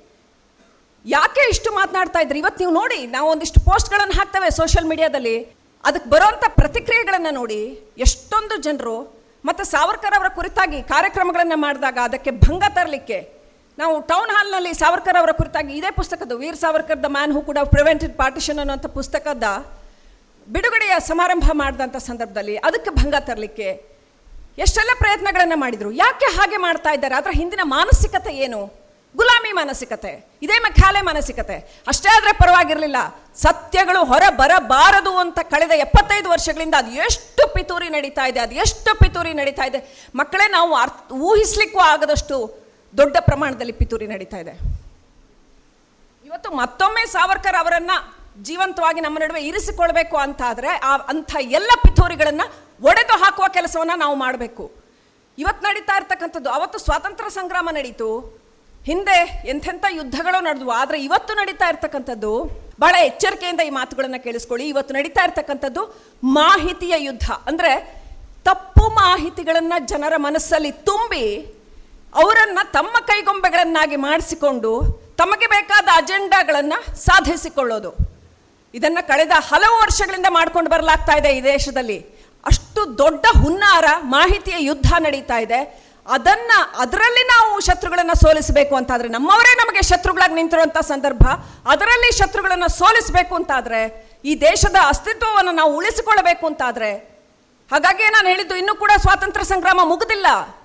ನಾವು ಮಧ್ಯಭಾಗದಲ್ಲಿದ್ದೇವೆ. ನಮಗೆ ಆ ಎಚ್ಚರಿಕೆ ಬೇಕು, ಆ ಜಾಗೃತಿ ಬೇಕು. ಏನು ಮಾಡಲಾಗ್ತಾ ಇದೆ ನಮ್ಮ ವಿರುದ್ಧ ಅನ್ನೋ ಎಚ್ಚರಿಕೆ ಬೇಕು. ಅದರ ವಿರುದ್ಧ ಹೋರಾಡೋದಕ್ಕಾಗಿ ನಾವು ಇಂಥ ಮಹಾಮಹಿಮರ ಚರಿತ್ರೆಯನ್ನು ಓದಬೇಕು. ಅವ್ರು ಏನೇನು ಮಾಡಿದರು, ಅವರ ವಿರುದ್ಧ ಏನೆಲ್ಲ ಕಾನ್ಸ್ಪಿರಸಿಗಳಾದವು ತಿಳ್ಕೊಳ್ಬೇಕು. ಹಾಗಾಗಿ ಇಲ್ಲಿರ್ತಕ್ಕಂಥ ವಿದ್ಯಾರ್ಥಿಗಳು, ನೀವು ಎಲ್ಲರೂ ಕೂಡ, ಪ್ರತಿಯೊಬ್ಬರೂ ಕೂಡ ವೀರ್ ಸಾವರ್ಕರ್ ಅವರ ಒಂದು ಬುಕ್ಕನ್ನಾದರೂ, ಕನಿಷ್ಠ ಒಂದು ಪುಸ್ತಕವನ್ನಾದರೂ ಈ ಕಾಲೇಜಿಂದ ಮುಗಿಸಿ ಹೊರ ಹೋಗುವಷ್ಟರಲ್ಲಿ ಓದಿರ್ತೀರಿ. ಇನ್ನೂ ಕೂಡ ಆಸಕ್ತಿ ಇರುವಂಥ ವಿದ್ಯಾರ್ಥಿಗಳು ಅವರ ಎಲ್ಲ ಪುಸ್ತಕಗಳನ್ನು ಓದ್ತೀರಿ ಅಂತ ನಾನು ಭಾಳ ಭಾಳ ಆಸೆ ಪಡ್ತೇನೆ ಯಾಕಂತಂದರೆ ಒನ್ಸ್ ಅಗೇನ್ ಒಬ್ಬ ಭಗತ್ ಸಿಂಗ್, ಒಬ್ಬ ಸಾವರ್ಕರ್ ಒಬ್ಬ ನೇತಾಜಿ ಬರೋದಕ್ಕೆ ಸಾಧ್ಯ ಆಗೋದು ಇಂತಹ ಒಂದು ಇತಿಹಾಸದ ಅರಿವಿನಿಂದ, ಜ್ಞಾನದಿಂದ ಸಾವರ್ಕರ್ ಅವರು ತುಂಬ ಓದ್ತಾ ಇದ್ರು. ತುಂಬ ಓದ್ತಾ ಇದ್ರು. ನಿಮಗೆ ಗೊತ್ತಿರ್ಬೋದು ಅವರು ಸೆರೆಮನೆಯಲ್ಲಿ, ಅಲ್ಲಿ ಕರಿನೀರಿನ ಶಿಕ್ಷೆಯಲ್ಲಿ ಇದ್ದಾಗ ಅಲ್ಲೂ ಕೂಡ ಗೋಡೆಯ ಮೇಲೆ ಇದ್ದಿಲಿನಿಂದ ಕವನಗಳನ್ನು ಬರೆದ್ರು. ಅವ್ರಿಗೆ ಏನೇನು ಏನು ಕ್ರಿಯಾಶೀಲ ಬರವಣಿಗೆ ಇತ್ತು ಅದನ್ನೆಲ್ಲ ಬರೆದ್ರು. ಸೊ ಹಾಗಾಗಿ ನಾವು ಈ ಮಾಹಿತಿ ಯುದ್ಧವನ್ನು ಗೆಲ್ಲಬೇಕು ಅಂತಾದರೆ ನಾವು ಅಷ್ಟೇ ಮಾಹಿತಿ ಪೂರ್ಣರಾಗಿರಬೇಕು ಅಷ್ಟೇ ವೆಲ್ ಎಕ್ವಿಪ್ಡ್ ಆಗಿರಬೇಕು. ಹಾಗಾಗಿ ಓದ್ಕೊಳ್ಳಿ. ಹಾಗಾಗಿ ತೆರೆಮರೆಯ ಹಿಂದಿನ ಸತ್ಯಗಳನ್ನು ಸಾಕಷ್ಟು ಜನ ಬಯಲಿಗೆ ಎಳೆದಿದ್ದಾರೆ. ನಾವು ಕೂಡ ಅದನ್ನು ಜನತೆಯ ಮುಂದೆ ತಗೊಂಡು ಹೋಗೋಣ. ಸೊ ಸಾವರ್ಕರ್ ಕುರಿತಾದ ಆರೋಪಗಳ ಬಗ್ಗೆ ಮಾತನಾಡೋದಾದ್ರೆ, ಸಾವರ್ಕರ್ ಅವರಂತ ಅವರ ಹೆಸರನ್ನ ಹೇಳಲಿಕ್ಕೆ ಕೂಡ ಯೋಗ್ಯತೆ ಇಲ್ಲದ ಜನಗಳು ಇವತ್ತು. ಸಾವರ್ಕರ್ ಅವರ ಬಗ್ಗೆ, ಏ, ಅವ ಹೇಳಿ ಬಿಡ್ರಿ ಅಂತ ಮಾಧ್ಯಮಗಳ ಮುಂದೆ ಹೇಳೋದು. ಆಮೇಲೆ ಬಾಯಿಗೆ ಬಂದಂಗೆ ಮಾತಾಡೋದು. ಅವರು ಬ್ರಿಟಿಷರಿಗೆ ಪತ್ರ ಬರ್ಕೊಟ್ಬಿಟ್ರು ಅನ್ನುವಂಥದ್ದು. ಈ ಥರದ್ದೆಲ್ಲ ಆರೋಪಗಳನ್ನು ಮಾಡ್ತಾ ಇದ್ದಾರಲ್ಲ, ಅವರಿಗೆ ನೇರವಾಗಿ ಕೇಳಬೇಕು. ಅಂಥ ಜನಗಳು ಬಂದಾಗ, ವಿದ್ಯಾರ್ಥಿಗಳೇ, ಅಂಥ ಜನಗಳು ಬಂದಾಗ ನೇರವಾಗಿ ಅವರಿಗೆ ಮೈಕ್ ಹಿಡಿರಿ ಸೊ ಹಾಗಾದರೆ ಏನೇನು ಆರೋಪಗಳು? ಆ ಆರೋಪಗಳ ಸೆರೆಯನ್ನು ನೋಡಿ, ಬ್ರಿಟಿಷರ ಸೆರೆಯಿಂದ ಸಾವರ್ಕರ್ ಅವರು ಮುಕ್ತರಾಗಬಿಟ್ರು. ಯಾಕಂದ್ರೆ ಅವರಿಗೆ ಅಂಥ ಒಂದು ಬಹುದೊಡ್ಡ ಯೋಗ್ಯತೆ ಇತ್ತು. ಯಾವ ಬಂಧನಕ್ಕೂ ಒಳಪಡಲಾರದಂತಹ ಮಹಾನ್ ಚೇತನ ಅವರಾಗಿದ್ರು. ಆದರೆ ಇವತ್ತು ಅಪವಾದಗಳಿಂದ ಅವರ ಸೆರೆಯನ್ನು ನಾವು ಬಿಡಿಸಬೇಕಾಗಿದೆ. ಹಾಗಾಗಿ ಮರಾಠಿ ವಿಚಾರದಲ್ಲಿ ಸಾವರ್ಕರ್ ಅವರು ಮರಾಠಿ, ಅವರು ಕನ್ನಡ ಗೊತ್ ಕನ್ನಡದವರಲ್ಲ. ಹಾಗಾಗಿ ಈ ಮರಾಠ ಅಥವಾ ಕನ್ನಡ ಕಾನ್ಫ್ಲಿಕ್ಟ್ ಅಂತ ಬಂದಾಗ ಸಾವರ್ಕರ್ ಅವರ ವಿಚಾರದಲ್ಲಿ ಒಂದು ಸ್ವಲ್ಪ ಆರೋಪಗಳು ಅಂತ ಈಗ ಕೆಲವರು ಮಾಡ್ತಾರೆ. ಆದರೆ ಇಡೀ ಕರ್ನಾಟಕವನ್ನು ಕಟ್ಟಿದ ಆಲೂರು ವೆಂಕಟರಾಯರು, ತಮಗೆ ಗೊತ್ತಿರಬಹುದು ಆಲೂರು ವೆಂಕಟರಾಯರು ಅವರು ಕೂಡ ಇನ್ನೊಂದು ಮಹರ್ಷಿ ಸದೃಶ ವ್ಯಕ್ತಿತ್ವ. ಆಲೂರು ವೆಂಕಟರಾಯರು ಸಾವರ್ಕರ್ ಅವರನ್ನ ಕಾಲೇಜ್ ಸಂದರ್ಭದಲ್ಲಿ ಭೇಟಿಯಾಗಿದ್ರು. ಅವರೆಲ್ಲ ಒಟ್ಟಿಗೆ ಕಾಲೇಜಲ್ಲಿ ಓದ್ತಾ ಇದ್ರು ಪುಣೆಯಲ್ಲಿ. ಆಮೇಲೆ ಅವರಿಬ್ಬರು ಸ್ನೇಹಿತರಾಗಿದ್ರು. ಆ, ಅವರ ಊಟ ತಿಂಡಿ ಇಂಥದ್ದೆಲ್ಲ ಒಟ್ಟಿಗೆ ಆಗುವಂಥದ್ದು ವಿಚಾರಗಳು ವಿನಿಮಯ ಆಗುವಂಥದ್ದು ಅದನ್ನೆಲ್ಲ ಬರ್ಕೊಂಡಿದ್ದಾರೆ ಆಲೂರು ವೆಂಕಟರಾಯರವರ ಪುಸ್ತಕದಲ್ಲಿ. ಜೀವನ ಸ್ಮೃತಿ ಅನ್ನುವಂಥ ಪುಸ್ತಕದಲ್ಲಿ ಬರ್ಕೊಂಡಿದ್ದಾರೆ. ಹಾಗೇನೆ ಅವರು ಚತುಶೃಂಗಿ ಅನ್ನೋ ಗುಡ್ಡದ ಮೇಲೆ ಗುಪ್ತ ಸಭೆಗಳನ್ನು ನಡೆಸ್ತಾ ಇರ್ತಾರೆ. ಆ ಕಾಲದಲ್ಲೇ ಯಾವಾಗ ಅವ್ರಿಗೆ ಇಪ್ಪತ್ತು ತುಂಬೋದಕ್ಕೂ ಮೊದಲೇ ನಿಮ್ಮ ಹಾಗೆ ವಿದ್ಯಾರ್ಥಿ ಆಗಿದ್ದಾಗ ಸಾವರ್ಕರ್ ಅವರು ರಾಷ್ಟ್ರ ಕಟ್ಟೋದು ಹೇಗೆ ಅಂತ ಯೋಚನೆ ಮಾಡ್ತಾ ಇದ್ರು. ಮನೆ, ಮಠ, ಸೈಟು, ಕಾರು, ಬಂಗ್ಲೆ ಇದು ಯಾವುದ್ರ ಬಗ್ಗೆನೂ ಯೋಚನೆ ಮಾಡಿರಲಿಲ್ಲ ಅವರು. ನಿಮ್ಮ ಹಾಗೆ ವಿದ್ಯಾರ್ಥಿ ಆಗಿದ್ದಾಗ ಈ ರಾಷ್ಟ್ರ ಕಟ್ಟೋದು ಹೇಗೆ ಅಂತ ಅವರು ಯೋಚನೆ ಮಾಡ್ತಾ ಇದ್ರು. ಸ್ನೇಹಿತರನ್ನ ಕೂಡ್ಕೊಂಡು ಚತುಶೃಂಗಿ ಅನ್ನೋ ಗುಡ್ಡದ ಮೇಲೆ ಸಭೆಗಳನ್ನು ಮಾಡ್ತಾ ಇದ್ರು. ಅದರ ಬಗ್ಗೆ ಆಲೂರು ವೆಂಕಟರಾಯರು ಬರೀತಾರೆ. ಅವರು ದೇಹದಾರ್ಢ್ಯ, ಎಷ್ಟು ಮುಖ್ಯ ಅಂತ ನೋಡಿ ಶತ್ರುಗಳು ನಮ್ಮನ್ನು ಹಣಿಯೋದಕ್ಕೆ ಯಾವ ಥರದಲ್ಲೂ ಬರಬಹುದು, ನಮ್ಮವರ ವೇಷದಲ್ಲೇ ಬರಬಹುದು, ಅಥವಾ ಯಾವ ಥರದಲ್ಲೂ ಬರಬಹುದು. ಹಾಗಾಗಿ ನಾವು ಸದೃಢವಾಗಿ, ಮಾನಸಿಕವಾಗಿ, ದೈಹಿಕವಾಗಿ, ಎಲ್ಲ ರೀತಿಯಲ್ಲೂ ಸದೃಢವಾಗಿ ಇರಬೇಕು ಅನ್ನೋದನ್ನ ಸಾವರ್ಕರ್ ಅವರು ಕಡೆತನಕ ಹಾಗೆ ಇದ್ರು ಅವರು. ಸೊ ಅವ್ರು ನಾನೂರು, ಐನೂರು ಸಾಮು ತೆಗಿತಾ ಇದ್ರೆ ಅಂದ್ರೆ, ಡಿಪ್ಸ್ ಹೊಡಿತಾ ಇದ್ರೆ, ಅವ್ರ ಬೆನ್ನ ಮೇಲೆ ಆಲೂರು ವೆಂಕಟರಾಯರು ನಿಂತ್ಕೊಂಡಿರ್ತಾ ಇದ್ರಂತೆ. ಇದಕ್ಕಿಂತ ಉತ್ತಮ ಸ್ನೇಹ ಬೇಕಾ? ಆ ಥರದ ಬೇಕಾದಷ್ಟು ಉದಾಹರಣೆಗಳು ಸಿಗುತ್ತೆ. ಹಿಂದೂ ಮಹಾಸಭಾದ ಅಧ್ಯಕ್ಷರಾಗಿದ್ದಂಥವರು ಸಾವರ್ಕರ್ ಅವರು, ಶಿವಮೊಗ್ಗದಲ್ಲಿ ಹಿಂದೂ ಮಹಾಸಭಾ ಅಧಿವೇಶನ ನಡೆದಾಗ ಶಿವಮೊಗ್ಗಕ್ಕೆ ಬರ್ತಾರೆ ಅವರು. ಸಾಕಷ್ಟು ಕರ್ನಾಟಕದಾದ್ಯಂತ ಸಾವರ್ಕರ್ ಅವ್ರ ಜೊತೆ ಒಡನಾಡಿದ ಸಾಕಷ್ಟು ಜನರಿದ್ದಾರೆ. ಅವಾಗ ಇನ್ನೂ ಕೂಡ ಭಾಷೆಗಳ ಆಧಾರದ ಮೇಲೆ ಪ್ರಾಂತ್ಯಗಳ ರಚನೆ ಆಗಿರಲಿಲ್ಲ. ಯಾವತ್ತೂ ಕೂಡ ಇಡೀ ದೇಶ ಒಂದು, ಈಗ ನನ್ನ ತಾಯಿಯನ್ನು ನೋಡುವಾಗ ನನ್ನ ಕೈ ಬೇರೆ, ಕಾಲು ಬೇರೆ, ಮುಖ ಬೇರೆ ಅಂತ ನಾವು ನೋಡ್ತೀವ? ತಾಯಿಯನ್ನ ಇಡೀ ನಮ್ಮ ತಾಯಿ ಜನನಿ ಅಂತ ನೋಡ್ತೇವೆ. ಹಾಗೆ ಭಾರತವನ್ನು ಪರಿಭಾವಿಸಿರ್ತಕ್ಕಂಥವ್ರು ವೀರ ಸಾವರ್ಕರ್ ಅವರು ಅವರ ದೃಷ್ಟಿಕೋನಗಳ ಹಾಗಿತ್ತು ಹಾಗಾಗಿ ಭಗವತಿ ಅಂತ ಕರೀತಾರೆ ನೋಡಿ ಅವರು ಜಯೋಸ್ತುತೆ ಹಾಡಿನಲ್ಲಿ ದೇಶವನ್ನ ಭಗವತಿ ಅಂತ ಕರೀತಾರೆ. ಎಂಥ ಆಧ್ಯಾತ್ಮಿಕ ದೂರದೃಷ್ಟಿಯ ದರ್ಶನ ಅದರಲ್ಲಿ ಇದೆ. ದೇಶ ಅಂದ್ರೆ ಮಣ್ಣಲ್ಲ ರೀ. ರಿಯಲ್ ಎಸ್ಟೇಟ್ ಮಾಡಿಕೊಂಡು ಸಾವಿರಾರು ಕೋಟ್ಯ ಭ್ರಷ್ಟಾಚಾರವನ್ನ ಮಾಡ್ಕೊಂಡು, ಮಾಡಿಕೊಂಡು ಜೈಲಿಗೆ ಹೋಗಿ ಬಂದಂಥವರಿಗೆ ಸಾವರ್ಕರ್ ಅವರ ಹೆಸರು ಹೇಳೋದಕ್ಕೆ ಯೋಗ್ಯತೆ ಇದೆಯಾ? ಏನು ಅರ್ಥ ಆಗ್ತದೆ ಅವರಿಗೆ ಸಾವರ್ಕರ್ ಅಂತಂದ್ರೆ? ಅವರು ಮಾಧ್ಯಮಗಳ ಮೈಕ್ ಮುಂದೆ ಬಂದು ಬಾಯಿಗೆ ಬಂದ ಹಾಗೆ ಮಾತನಾಡ್ತಾರೆ. ಸಾವರ್ಕರ್ ಅವರಿಗೆ ದೇಶ ಅಂತಂದ್ರೆ ದುಡ್ಡು ಆಗಿರಲಿಲ್ಲ. ಸಾವರ್ಕರ್ ಅವರಿಗೆ ದೇಶ ಅಂತಂದ್ರೆ ಅಧಿಕಾರ ಆಗಿರಲಿಲ್ಲ. ಸಾವರ್ಕರ್ ಅವರಿಗೆ ದೇಶ ಅಂತಂದ್ರೆ ಕೀರ್ತಿ ಅಥವಾ ಮತ್ತಿನ್ಯಾವುದಕ್ಕೂ ಅವರು ಹಪ್ಪಹಪ್ಪಿಸಿರ್ಲಿಲ್ಲ ಸಾವರ್ಕರ್ ಅವರಿಗೆ ದೇಶ ಅಂತಂದ್ರೆ ಭಗವತಿ ಆಗಿದ್ರು ಅಂದ್ರೆ ಇಡೀ ಪ್ರಪಂಚಕ್ಕೆ ಆಕೆಗಿಂತ ದೊಡ್ಡ ತಾಯಿ ಇಲ್ಲ ಅನ್ನುವಂಥ ಶ್ರೇಷ್ಠ ಭಾವನೆ, ಕೇವಲ ಭಾವನೆ ಅಲ್ಲ ಅದು. ಏನು ಹೇಳೋದು? ಒಂದು ನಾವು ಯಾರನ್ನ ದೇವಿ ಅಂತ ಪೂಜೆ ಮಾಡ್ತೀವೋ, ತಾಯಿ ಅಂತ ಪೂಜೆ ಮಾಡ್ತೀವೋ ಅಂಥ ಭಾವದಲ್ಲಿ ಅವರು ಕಡೆತನಕ ಜೀವಿಸಿದ್ರು ಅಂತ. ಅರ್ಥ ಆಗ್ತದ ಇವರಿಗೆ? ಮಾಧ್ಯಮಗಳ ಮುಂದೆ ಬಾಯಿಗೆ ಬಂದ ಹಾಗೆ ಮಾತನಾಡೋರಿಗೆ ಇವರಿಗೆ ಅದರ ಸಾಸಿವೆ ಕಾಲಷ್ಟಾದರೂ ಅರ್ಥ ಆಗ್ತದ? ಸಾವರ್ಕರ್ ಅವರು ಮುಸಲ್ಮಾನರ, ಕ್ರಿಶ್ಚಿಯನ್ನರ ವಿರೋಧಿಯೇ ಅನ್ನುವಂಥ ಪ್ರಶ್ನೆ ಬರುತ್ತೆ. ಖಂಡಿತವಾಗ್ಲೂ ಅವರು ಯಾವ ಜನರ ವಿರೋಧಿ ಕೂಡ ಆಗಿರಲಿಲ್ಲ. ಆದರೆ ಇನ್ನೊಬ್ಬರ ದೇಶವನ್ನ ನಾವು ಒಡೆದು ನಮ್ಮ ದೇಶ ಅಂತ ಮಾಡ್ಕೊಳ್ತೇವೆ. ಇನ್ನೊಬ್ಬರ ನೆಲದಲ್ಲಿ ನಾವು ಬಂದು ಕಾಲೂರಿ ಅವರನ್ನ ಕಿತ್ಕೊಂಡು ನಾವು ತಿಂತೇವೆ, ಅವರನ್ನ ಕೊಂದು ಹಾಕ್ತೇವೆ ಅಂತ ಹೇಳುವಂತಹ ಜನರ ವಿರೋಧಿ ಖಂಡಿತವಾಗ್ಲೂ ಆಗಿದ್ರು. ಅವರು ದೇಶ ವಿಭಜನೆ ಆಗಬಾರದು ಅಂತ ಅದು ಎಷ್ಟು ಪ್ರಯತ್ನ ಪಟ್ಟರು ಅನ್ನುವಂಥದ್ದು ಇಡೀ ಇತಿಹಾಸ, ಇಡೀ ಮುಚ್ಚಿಟ್ಟ ಇತಿಹಾಸ. ಇವತ್ತು ದೇಶ ವಿಭಜನೆ ಯಾಕೆ ಆಗಿದೆ ಅಂತ ನಿಮಗೆ ಗೊತ್ತಿದೆ. ಹೇಗೆ ಅದನ್ನ ಆಗದೆ ಇರೋ ಹಾಗೆ ಮಾಡಬಹುದಾಗಿತ್ತು ಅಂತ ಹೆಜ್ಜೆ ಹೆಜ್ಜೆಯಲ್ಲೂ ಹೆಜ್ಜೆ ಹೆಜ್ಜೆಯಲ್ಲೂ ಸಾವರ್ಕರ್ ಅವರು ನಿರೂಪಿಸಿದ್ರು. ಅವರ ಒಂದೊಂದು ಮಾತನ್ನು ಕೂಡ ಕೇಳಿದ್ರು ಕೂಡ ದೇಶ ವಿಭಜನೆ ತಪ್ಪಿತ್ತು ಆದರೆ ಕೆಲವರಿಗೆ ದೇಶ ವಿಭಜನೆ ಬೇಕಾಗಿತ್ತು. ನಿಮಗೆ ಗೊತ್ತಿದೆ ಯಾರಿಗೆ ಬೇಕಾಗಿತ್ತು ಅಂತ? ಯಾರು ಓಲೈಸಿದ್ರು? ಇವತ್ತಿನವರೆಗೂ ಯಾರು ಓಲೈಸ್ತಾ ಇದ್ದಾರೆ ದೇಶ ವಿಭಜನೆ ಮಾಡೋರನ್ನ ಮನೆ ಒಡೆಯೋರ ಬಗ್ಗೆ ನಾವು ಹೇಗೆ ಹೇಳ್ತೀವಲ್ಲ? ಹಾಗೆ ದೇಶ ಒಡೆದವ್ರನ್ನ ಇವತ್ತಿಗೂ ಯಾರು ಓಲೈಸ್ತಾ ಇದ್ದಾರೆ? ಯಾರಿಗೆ ಬೇಕಾಗಿದೆ? ಈಗ ನಿಮ್ಗೆ ಅರ್ಥ ಆಗ್ತದೆ, ಯಾಕೆ ಅವರು ಸಾವರ್ಕರ್ ಅವರನ್ನ ವಿರೋಧಿಸ್ತಾರೆ ಅಂತ? ಯಾರನ್ನ ಓಲೈಸೋದಕ್ಕೆ, ಮನೆ ಒಡೆಯೋರನ್ನ ಓಲೈಸೋದಕ್ಕೆ ಸಾವರ್ಕರನ್ನ ವಿರೋಧಿಸ್ತಾರೆ? ಅಷ್ಟೇ ಅದರ ಹಿಂದೆ ಮತ್ತಿನ್ಯಾವ ದೊಡ್ಡ ಅಜೆಂಡಾವೂ ಇಲ್ಲ. ಸಾಸಿವೆ ಕಾಳಷ್ಟು ಅವರಿಗೆ ಸಾವರ್ಕರ್ ಬಗ್ಗೆ ಗೊತ್ತಿಲ್ಲ, ವಿರೋಧಿಸುವವರಿಗೆ. ಹೇಗೆ ದೇಶ ವಿಭಜನೆಯನ್ನ ತಪ್ಪಿಸಲೇಬೇಕು. ಅನ್ನುವಂಥದ್ದು ಹಾಗೆ ಈ ದೇಶಕ್ಕೆ ದೇಶ ವಿಭಜನೆ ಮಾರಕ ಅನ್ನುವಂಥದ್ದು ಈ ಪುಸ್ತಕದಲ್ಲಿ ನಿಮಗೆ ಎಳೆ ಎಳೆಯಾಗಿ ಸಿಗ್ತದೆ. ಮಕ್ಕಳೇ ಕೊಂಡು ಓದಿ ಎಲ್ಲ ಕಡೆ ಸಿಗ್ತದೆ. ಒಬ್ಬರು ತಗೊಂಡ್ರೆ ಒಂದು ಇಪ್ಪತ್ತು ಜನ ಓದ್ಬೋದು ಖಂಡಿತವಾಗ್ಲೂ. ಈ ಪುಸ್ತಕದಲ್ಲಿ ನಿಮಗೆ ನಿಜವಾದ ಚರಿತ್ರೆ ಏನು ಅನ್ನೋದು ಗೊತ್ತಾಗ್ತದೆ. Veer Savarkar, the man who could have prevented partition. So, ಇನ್ನೊಂದು ಅತ್ಯಂತ ದೊಡ್ಡ ನೀವೆಲ್ಲರೂ ನಿರೀಕ್ಷೆ ಮಾಡ್ತಾ ಇರುವಂತಹ ಆರೋಪ ಸಾವರ್ಕರ್ ಅವರ ಕುರಿತಾಗಿ. ಅವರು ಬ್ರಿಟಿಷರಿಗೆ ಗುಲಾಮರಾಗಿದ್ದರಾ? ಅವರು ಬ್ರಿಟಿಷರಿಗೆ ಕ್ಷಮೆ ಕೇಳಿದರಾ, ಕ್ಷಮಾಪಣಾ ಪತ್ರವನ್ನು ಬರೆದಿದ್ದರಾ ಅನ್ನುವಂಥದ್ದು. ಮೊದಲನೇದಾಗಿ ಬ್ರಿಟಿಷರಿಗೆ ಗುಲಾಮರಾಗಿದ್ದರಾ ಅನ್ನೋದನ್ನು ನಾವು ಉತ್ತರಿಸ್ಬಿಡೋಣ. ಸಾವಿರದ ಎಂಟುನೂರ ಐವತ್ತೇಳು ಭಾರತದ ಮೊದಲ ಸ್ವಾತಂತ್ರ್ಯ ಸಂಗ್ರಾಮ ಅನ್ನುವಂಥ ಪುಸ್ತಕವನ್ನು ಸಾವರ್ಕರ್ ಅವರು ಲಂಡನ್ನಲ್ಲಿದ್ದಾಗ, ಅವರ ಇಪ್ಪತ್ತೊಂದನೆಯ ವಯಸ್ಸಿನಲ್ಲಿ ಬರೀತಾರೆ. ಲಂಡನ್ನಲ್ಲಿದ್ದಾಗ ಸಿಂಹದ ಗುಹೆಯ ಒಳಗೆ ಹೋಗಿ ಸಿಂಹದ ಬಾಯಿಗೆ ಕೈ ಹಾಕಿ ಧೈರ್ಯವಾಗಿ ಹೊರಬಂತವರು ಸಾವರ್ಕರ್ ಅವರು. ಅವರ ಇಪ್ಪತ್ತೊಂದನೆಯ ವಯಸ್ಸಿನಲ್ಲಿ ನೀವು ಆ ಪುಸ್ತಕದ ಪುಟ ಪುಟವನ್ನು ಓದಬೇಕು. ಸಾವಿರದ ಎಂಟುನೂರ ಐವತ್ತೇಳರಲ್ಲಿ ನಡೆದದ್ದು ಒಂದು ಪುಡಿ ದಂಗೆ ಅಂತ ಅದನ್ನ ಬ್ರಿಟಿಷರು ತೆಗೆದುಹಾಕಿದ್ರು. ಅದಕ್ಕೆ ಮಹತ್ವವನ್ನೇ ಕೊಡಲಿಲ್ಲ. ಆದರೆ ಅದು ಎಷ್ಟು ದೊಡ್ಡ ಒಂದು ಭಾರತದ ಮೊಟ್ಟ ಮೊದಲ ಸ್ವಾತಂತ್ರ್ಯ ಸಂಗ್ರಾಮ ಆಗಿತ್ತು ಅನ್ನೋದನ್ನು ಸಾವರ್ಕರ್ ಅವರು ನಿರೂಪಿಸಿದರು.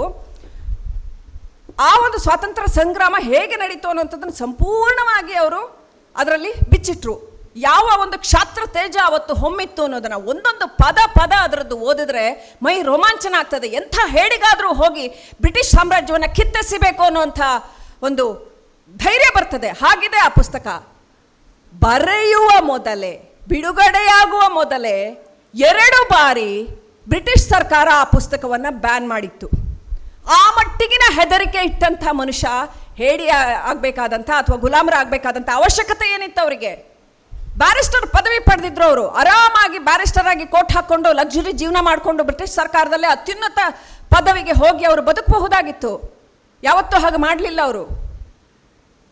ಸೊ ಕೊನೆ ತನಕ ಅವರು ಅಂಥದ್ದೇ ಒಂದು ಏನು ತಮ್ಮದೇ ಆದಂಥ ಸ್ವಾಭಿಮಾನವನ್ನ ಬ್ರಿಟಿಷರು ಎದುರು ಉಳಿಸ್ಕೊಂಡ್ರು. ಯಾವತ್ತೂ ಕೂಡ ಬ್ರಿಟಿಷರು ಎದುರು ಅವರು ತಲೆಬಾಗ್ಲಿಲ್ಲ ಅವ್ರನ್ನ ಜೈಲಿಗೆ ಕರ್ಕೊಂಡು ಹೋಗುವಾಗ ಅಲ್ಲಿ ಜೈಲರ್ ಹೇಳ್ತಾನೆ ಸ್ವಾಮಿ, ನಮ್ಮ ಬ್ರಿಟಿಷ್ ಸಾಮ್ರಾಜ್ಯ ಪರಮ ದಯಾಳು ಕೆಲವೇ ವರ್ಷಗಳಲ್ಲಿ ನಿಮ್ಮನ್ನು ಬಿಟ್ಟು ಬಿಡ್ತಾರೆ ಅಂತ. ಆ- ಆ ಜೈಲರ್ ಹೇಳ್ತಾನೆ ಇದನ್ನ.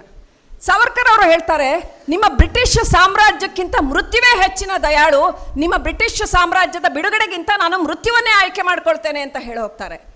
ಇಂತಹ ಕಲಿಗೆ, ಇಂತಹ ಸಿಂಹಕ್ಕೆ ಬ್ರಿಟಿಷರ ಗುಲಾಮರಾಗುವ ಅಗತ್ಯ ಇತ್ತೆ. ಯಾರಿಗೆ ಇತ್ತು ಬ್ರಿಟಿಷರ ಗುಲಾಮರಾಗುವ ಅಗತ್ಯ? ಸೊ ಆ ಪತ್ರದ ವಿಚಾರವಾಗಿ. ಆಮೇಲೆ ಗುಲಾಮರಾಗಿದ್ದವರು ಹದಿನಾಲ್ಕು ವರ್ಷ ಕಾರಾಗೃಹ ವಾಸವನ್ನ ಕಾರಾಗೃಹ ವಾಸವನ್ನ ಅನುಭವಿಸಬೇಕಾಯ್ತ? ಪಾಪ ಅವರ ಅಣ್ಣ ಕೂಡ ಅಲ್ಲೇ ಅಲ್ಲೇ ತೀರ್ಕೊತಾರವರು. ಅವರ ತಮ್ಮ ಆರು ತಿಂಗಳು ಈ ಜೈಲುವಾಸ ಮನೆಯಲ್ಲಿ ಎಳೆ ಮಗು ತೀರು ಹೋಗುತ್ತೆ. ಮನೆಯಲ್ಲಿ ಇವರ ಪತ್ನಿ ಮತ್ತು ಇವರ ಅಣ್ಣನ ಪತ್ನಿ ಮಾತ್ರ ಇರ್ತಾರೆ. ಹಾಗೆ ಹತ್ತು ಹದಿನಾಲ್ಕು ವರ್ಷ. ಗುಲಾಮರಾಗಿರುವವರಿಗೆ ಎರಡು ಅವಧಿಯ ಇಪ್ಪತ್ತೈದು ಇಪ್ಪತ್ತೈದು ವರ್ಷಗಳ ಕಾರಾಗೃಹ ವಾಸವನ್ನ ಕಾಲಾಪಾನಿ ಅಂತ ಶಿಕ್ಷೆಯನ್ನ ಬ್ರಿಟಿಷ್ ಸರ್ಕಾರ ವಿಧಿಸುತ್ತಾ, ಯಾಕೆ ಬೇರೆ ಯಾರಿಗಾದ್ರೂ ವಿಧಿಸಿದ್ಯಾ ಆ ಥರ ಶಿಕ್ಷೆಯನ್ನ? ಬೇರೆಯವರು ಯಾವ ರೀತಿನಲ್ಲಿ ಜೈಲಿನಲ್ಲಿ ಇದ್ರು ಆ ಕಾಲದಲ್ಲಿ ಜೈಲಿನಲ್ಲಿ ಹೇಗಿರ್ತಾ ಇದ್ರು ಅನ್ನೋಂಥ ಮಾಹಿತಿಗಳು ಸಿಗ್ತದೆ. ನೋಡಿ, ಅದೇ ಸಾವರ್ಕರ್ ಅವರ ಜೈಲು ವಾಸ ಹದಿನಾಲ್ಕು ವರ್ಷ ಹೇಗಿತ್ತು, ಅದು ಮಾಹಿತಿ ಸಿಗ್ತದೆ. ಹೋಗಿ ನೋಡಬೇಕು ಅವ್ರನ್ನ ಗುಲಾಮರು ಅಂತ ಹೇಳುವಂಥವ್ರು. ಪತ್ರದ ವಿಚಾರ, ಬಹಳ ಬಹಳ ಮುಖ್ಯವಾಗಿರ್ತಕ್ಕಂಥ ವಿಚಾರ. ಎಲ್ಲಿದೆ ಸ್ವಾಮಿ ಅದು ಪತ್ರ? ಎಷ್ಟು ಸುಳ್ಳನ್ನ ಎಷ್ಟು ವರ್ಷದಿಂದ ಹರಡಿಕೊಂಡು ಬಂದಿದ್ದಾರೆ? ಸಾವರ್ಕರ್ ಅವರು ಕ್ಷಮಾಪಣಾ ಪತ್ರ ಬರೆದ್ರು ಅಂತ.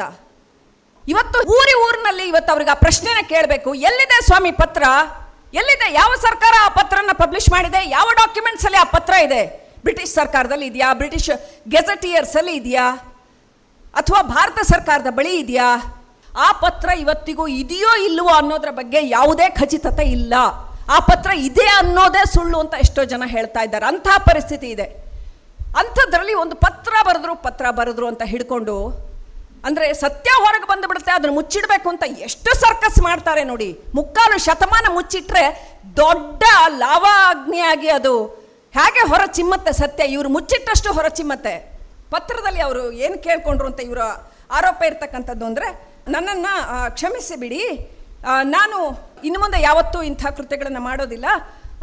ನಾನು ನಿಮಗೆ ಒಬೀಡಿಯಂಟ್ ಸರ್ವೆಂಟ್ ಆಗಿ ಇರ್ತೇನೆ ಅಂತ ಹೇಳಿದರು. ಆ ಪತ್ರದಲ್ಲಿ ಅನ್ನೋದು ಇವರುಗಳ ವಾದ.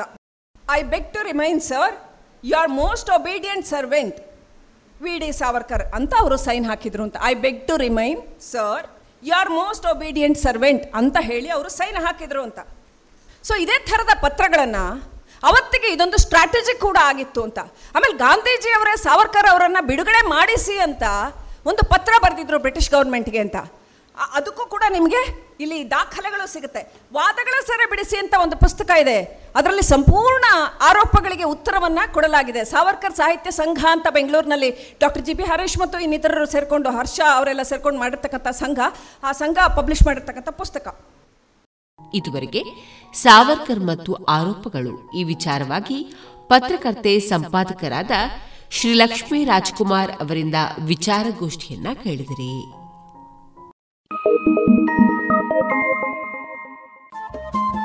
ರೇಡಿಯೋ ಪಾಂಚಜನ್ಯ ತೊಂಬತ್ತು ಬಿಂದು ಎಂಟು ಎಫ್ಎಂ ಸಮುದಾಯ ಬಾನುಲಿ ಕೇಂದ್ರ ಪುತ್ತೂರು. ಇದು ಜೀವ ಜೀವದ ಸ್ವರ ಸಂಚಾರ.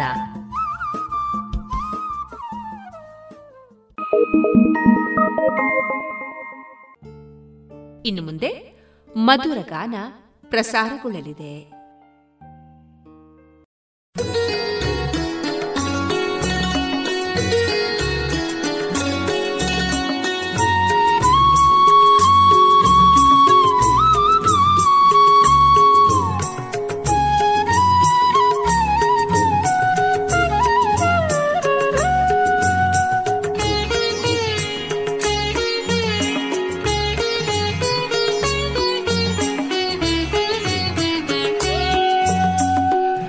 ಮೊದಲ ದಿನ ಮೌನ ಮೊದಲ ದಿನ ಮೌನ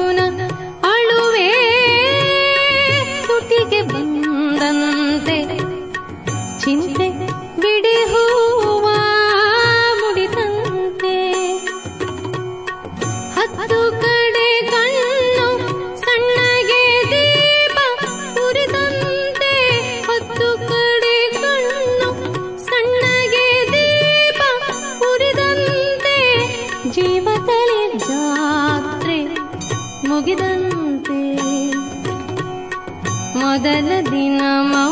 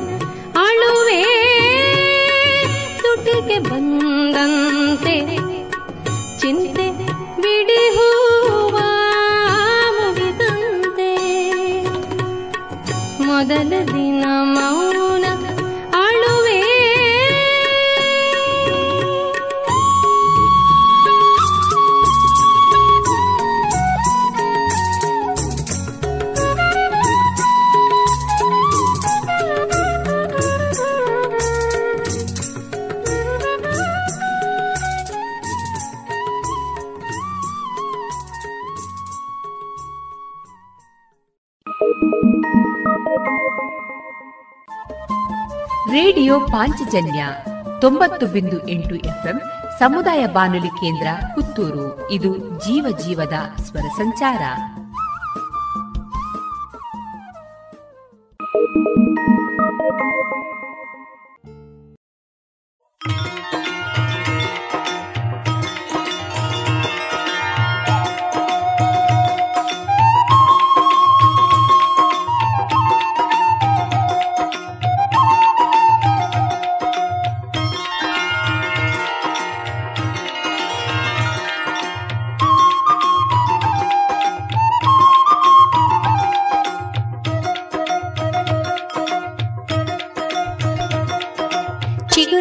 ನಾವು ಚಿಗುರಿತು ಬೇವು, ಚಿಗುರಿತು ತಾನು ಚಾಲಿ ಚಿಗುರಿಗೆ ಹೆಗ್ಗಿದ ಬಳಸಿತು ಚಿಗುರದ ತಂತಿಯ ಬೇಲಿ.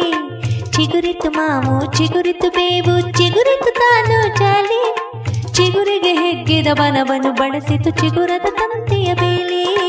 ಚಿಗುರದ ತಂತಿಯ ಬೇಲಿ.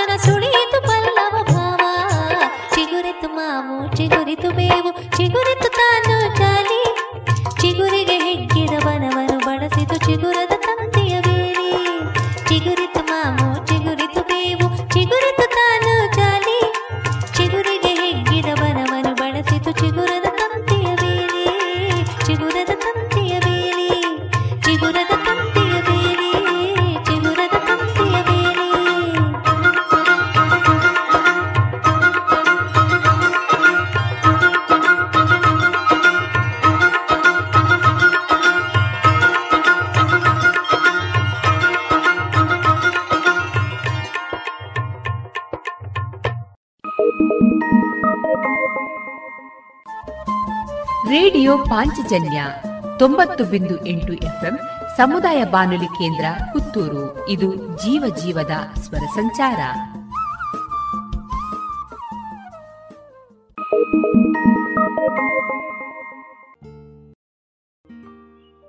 ಇದುವರೆಗೆ ಮಧುರ ಗೀತೆಗಳನ್ನ ಕೇಳಿದ್ರಿ.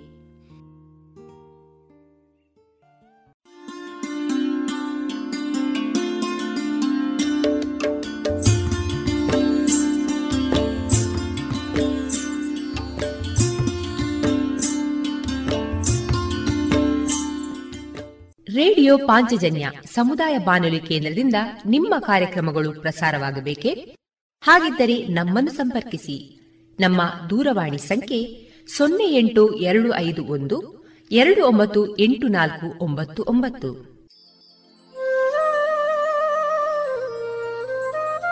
ಗಮನಿಸಿ ಕೇಳುಗರೆ, ನಮ್ಮ ಕಾರ್ಯಕ್ರಮಗಳನ್ನು ವೆಬ್ಸೈಟ್ ಮೂಲಕ ಕೂಡ ಆಲಿಸಬಹುದು. ನಮ್ಮ ವೆಬ್ಸೈಟ್ ವಿಳಾಸ W W dot radio Panchajanya dot com. ಇಲ್ಲಿ ಆರ್ಕೈವ್ಸ್ನ ಭಾಗಕ್ಕೆ ಹೋಗಿ ಕ್ಲಿಕ್ ಮಾಡಿದರೆ ಹಳೆ ಕಾರ್ಯಕ್ರಮಗಳನ್ನು ಕೂಡ ಆಲಿಸಬಹುದು. ಜೊತೆಗೆ ನಮ್ಮ ಪ್ರಸಾರವನ್ನು ಆಪ್ ಮೂಲಕವೂ ಕೇಳಬಹುದು. ಪ್ಲೇಸ್ಟೋರ್ನಲ್ಲಿ ಪಾಂಚಜನ್ಯ ಸರ್ಚ್ ಮಾಡಿ ಡೌನ್ಲೋಡ್ ಮಾಡಿಕೊಂಡು ತಮ್ಮ ಮೊಬೈಲ್ಗಳಿಗೆ ಇನ್ಸ್ಟಾಲ್ ಮಾಡಿದರೆ ರೇಡಿಯೋ ಪ್ರಸಾರದ ಕಾರ್ಯಕ್ರಮವನ್ನು ನೀವು ಆಲಿಸಬಹುದು. ನಮ್ಮ ಪ್ರಸಾರದ ಬಗೆಗೆ ನಿಮ್ಮ ಅಭಿಪ್ರಾಯಗಳನ್ನು ಹಂಚಿಕೊಳ್ಳಲು ನಮ್ಮ ವಿಳಾಸ ರೇಡಿಯೋ ಪಾಂಚಜನ್ಯ ತೊಂಬತ್ತು ಬಿಂದು ಎಂಟು ಎಫ್ಎಂ ಸಮುದಾಯ ಬಾನುಲಿ ಕೇಂದ್ರ, ನೆಹರು ನಗರ, ಪುತ್ತೂರು. ನಮ್ಮ ದೂರವಾಣಿ ಸಂಖ್ಯೆ ಸೊನ್ನೆ ಎಂಟು ಎರಡು ಐದು ಒಂದು, ಎರಡು ಒಂಬತ್ತು ಎಂಟು ನಾಲ್ಕು ಒಂಬತ್ತು ಒಂಬತ್ತು. ಇಮೇಲ್ ವಿಳಾಸ radio Panchajanya at Gmail dot com ನಮ್ಮ ವಿಳಾಸ ಮತ್ತೊಮ್ಮೆ ರೇಡಿಯೋ ಪಾಂಚಜನ್ಯ ತೊಂಬತ್ತು ಬಿಂದು ಎಂಟು ಎಫ್ಎಂ ಸಮುದಾಯ ಬಾನುಲಿ ಕೇಂದ್ರ, ನೆಹರು ನಗರ, ಪುತ್ತೂರು. ನಮ್ಮ ದೂರವಾಣಿ ಸಂಖ್ಯೆ ಸೊನ್ನೆ ಎಂಟು ಎರಡು ಐದು ಒಂದು, ಎರಡು ಒಂಬತ್ತು ಎಂಟು ನಾಲ್ಕು ಒಂಬತ್ತು ಒಂಬತ್ತು. ಇಲ್ಲಿಗೆ ಈ ಹೊತ್ತಿನ ಪ್ರಸಾರ ಕಾರ್ಯಕ್ರಮವನ್ನ ಮುಕ್ತಾಯಗೊಳಿಸುತ್ತಿದ್ದೇವೆ. ಆತ್ಮೀಯ ಕೇಳುಗರಿಗೆಲ್ಲ ರೇಡಿಯೋ ಪಾಂಚಜನ್ಯದ ಬಳಗದ ಪರವಾಗಿ ನಾನು ತೇಜಸ್ವಿ ರಾಜೇಶ್ ಮಾಡುವ ಅನಂತ ವಂದನೆಗಳು.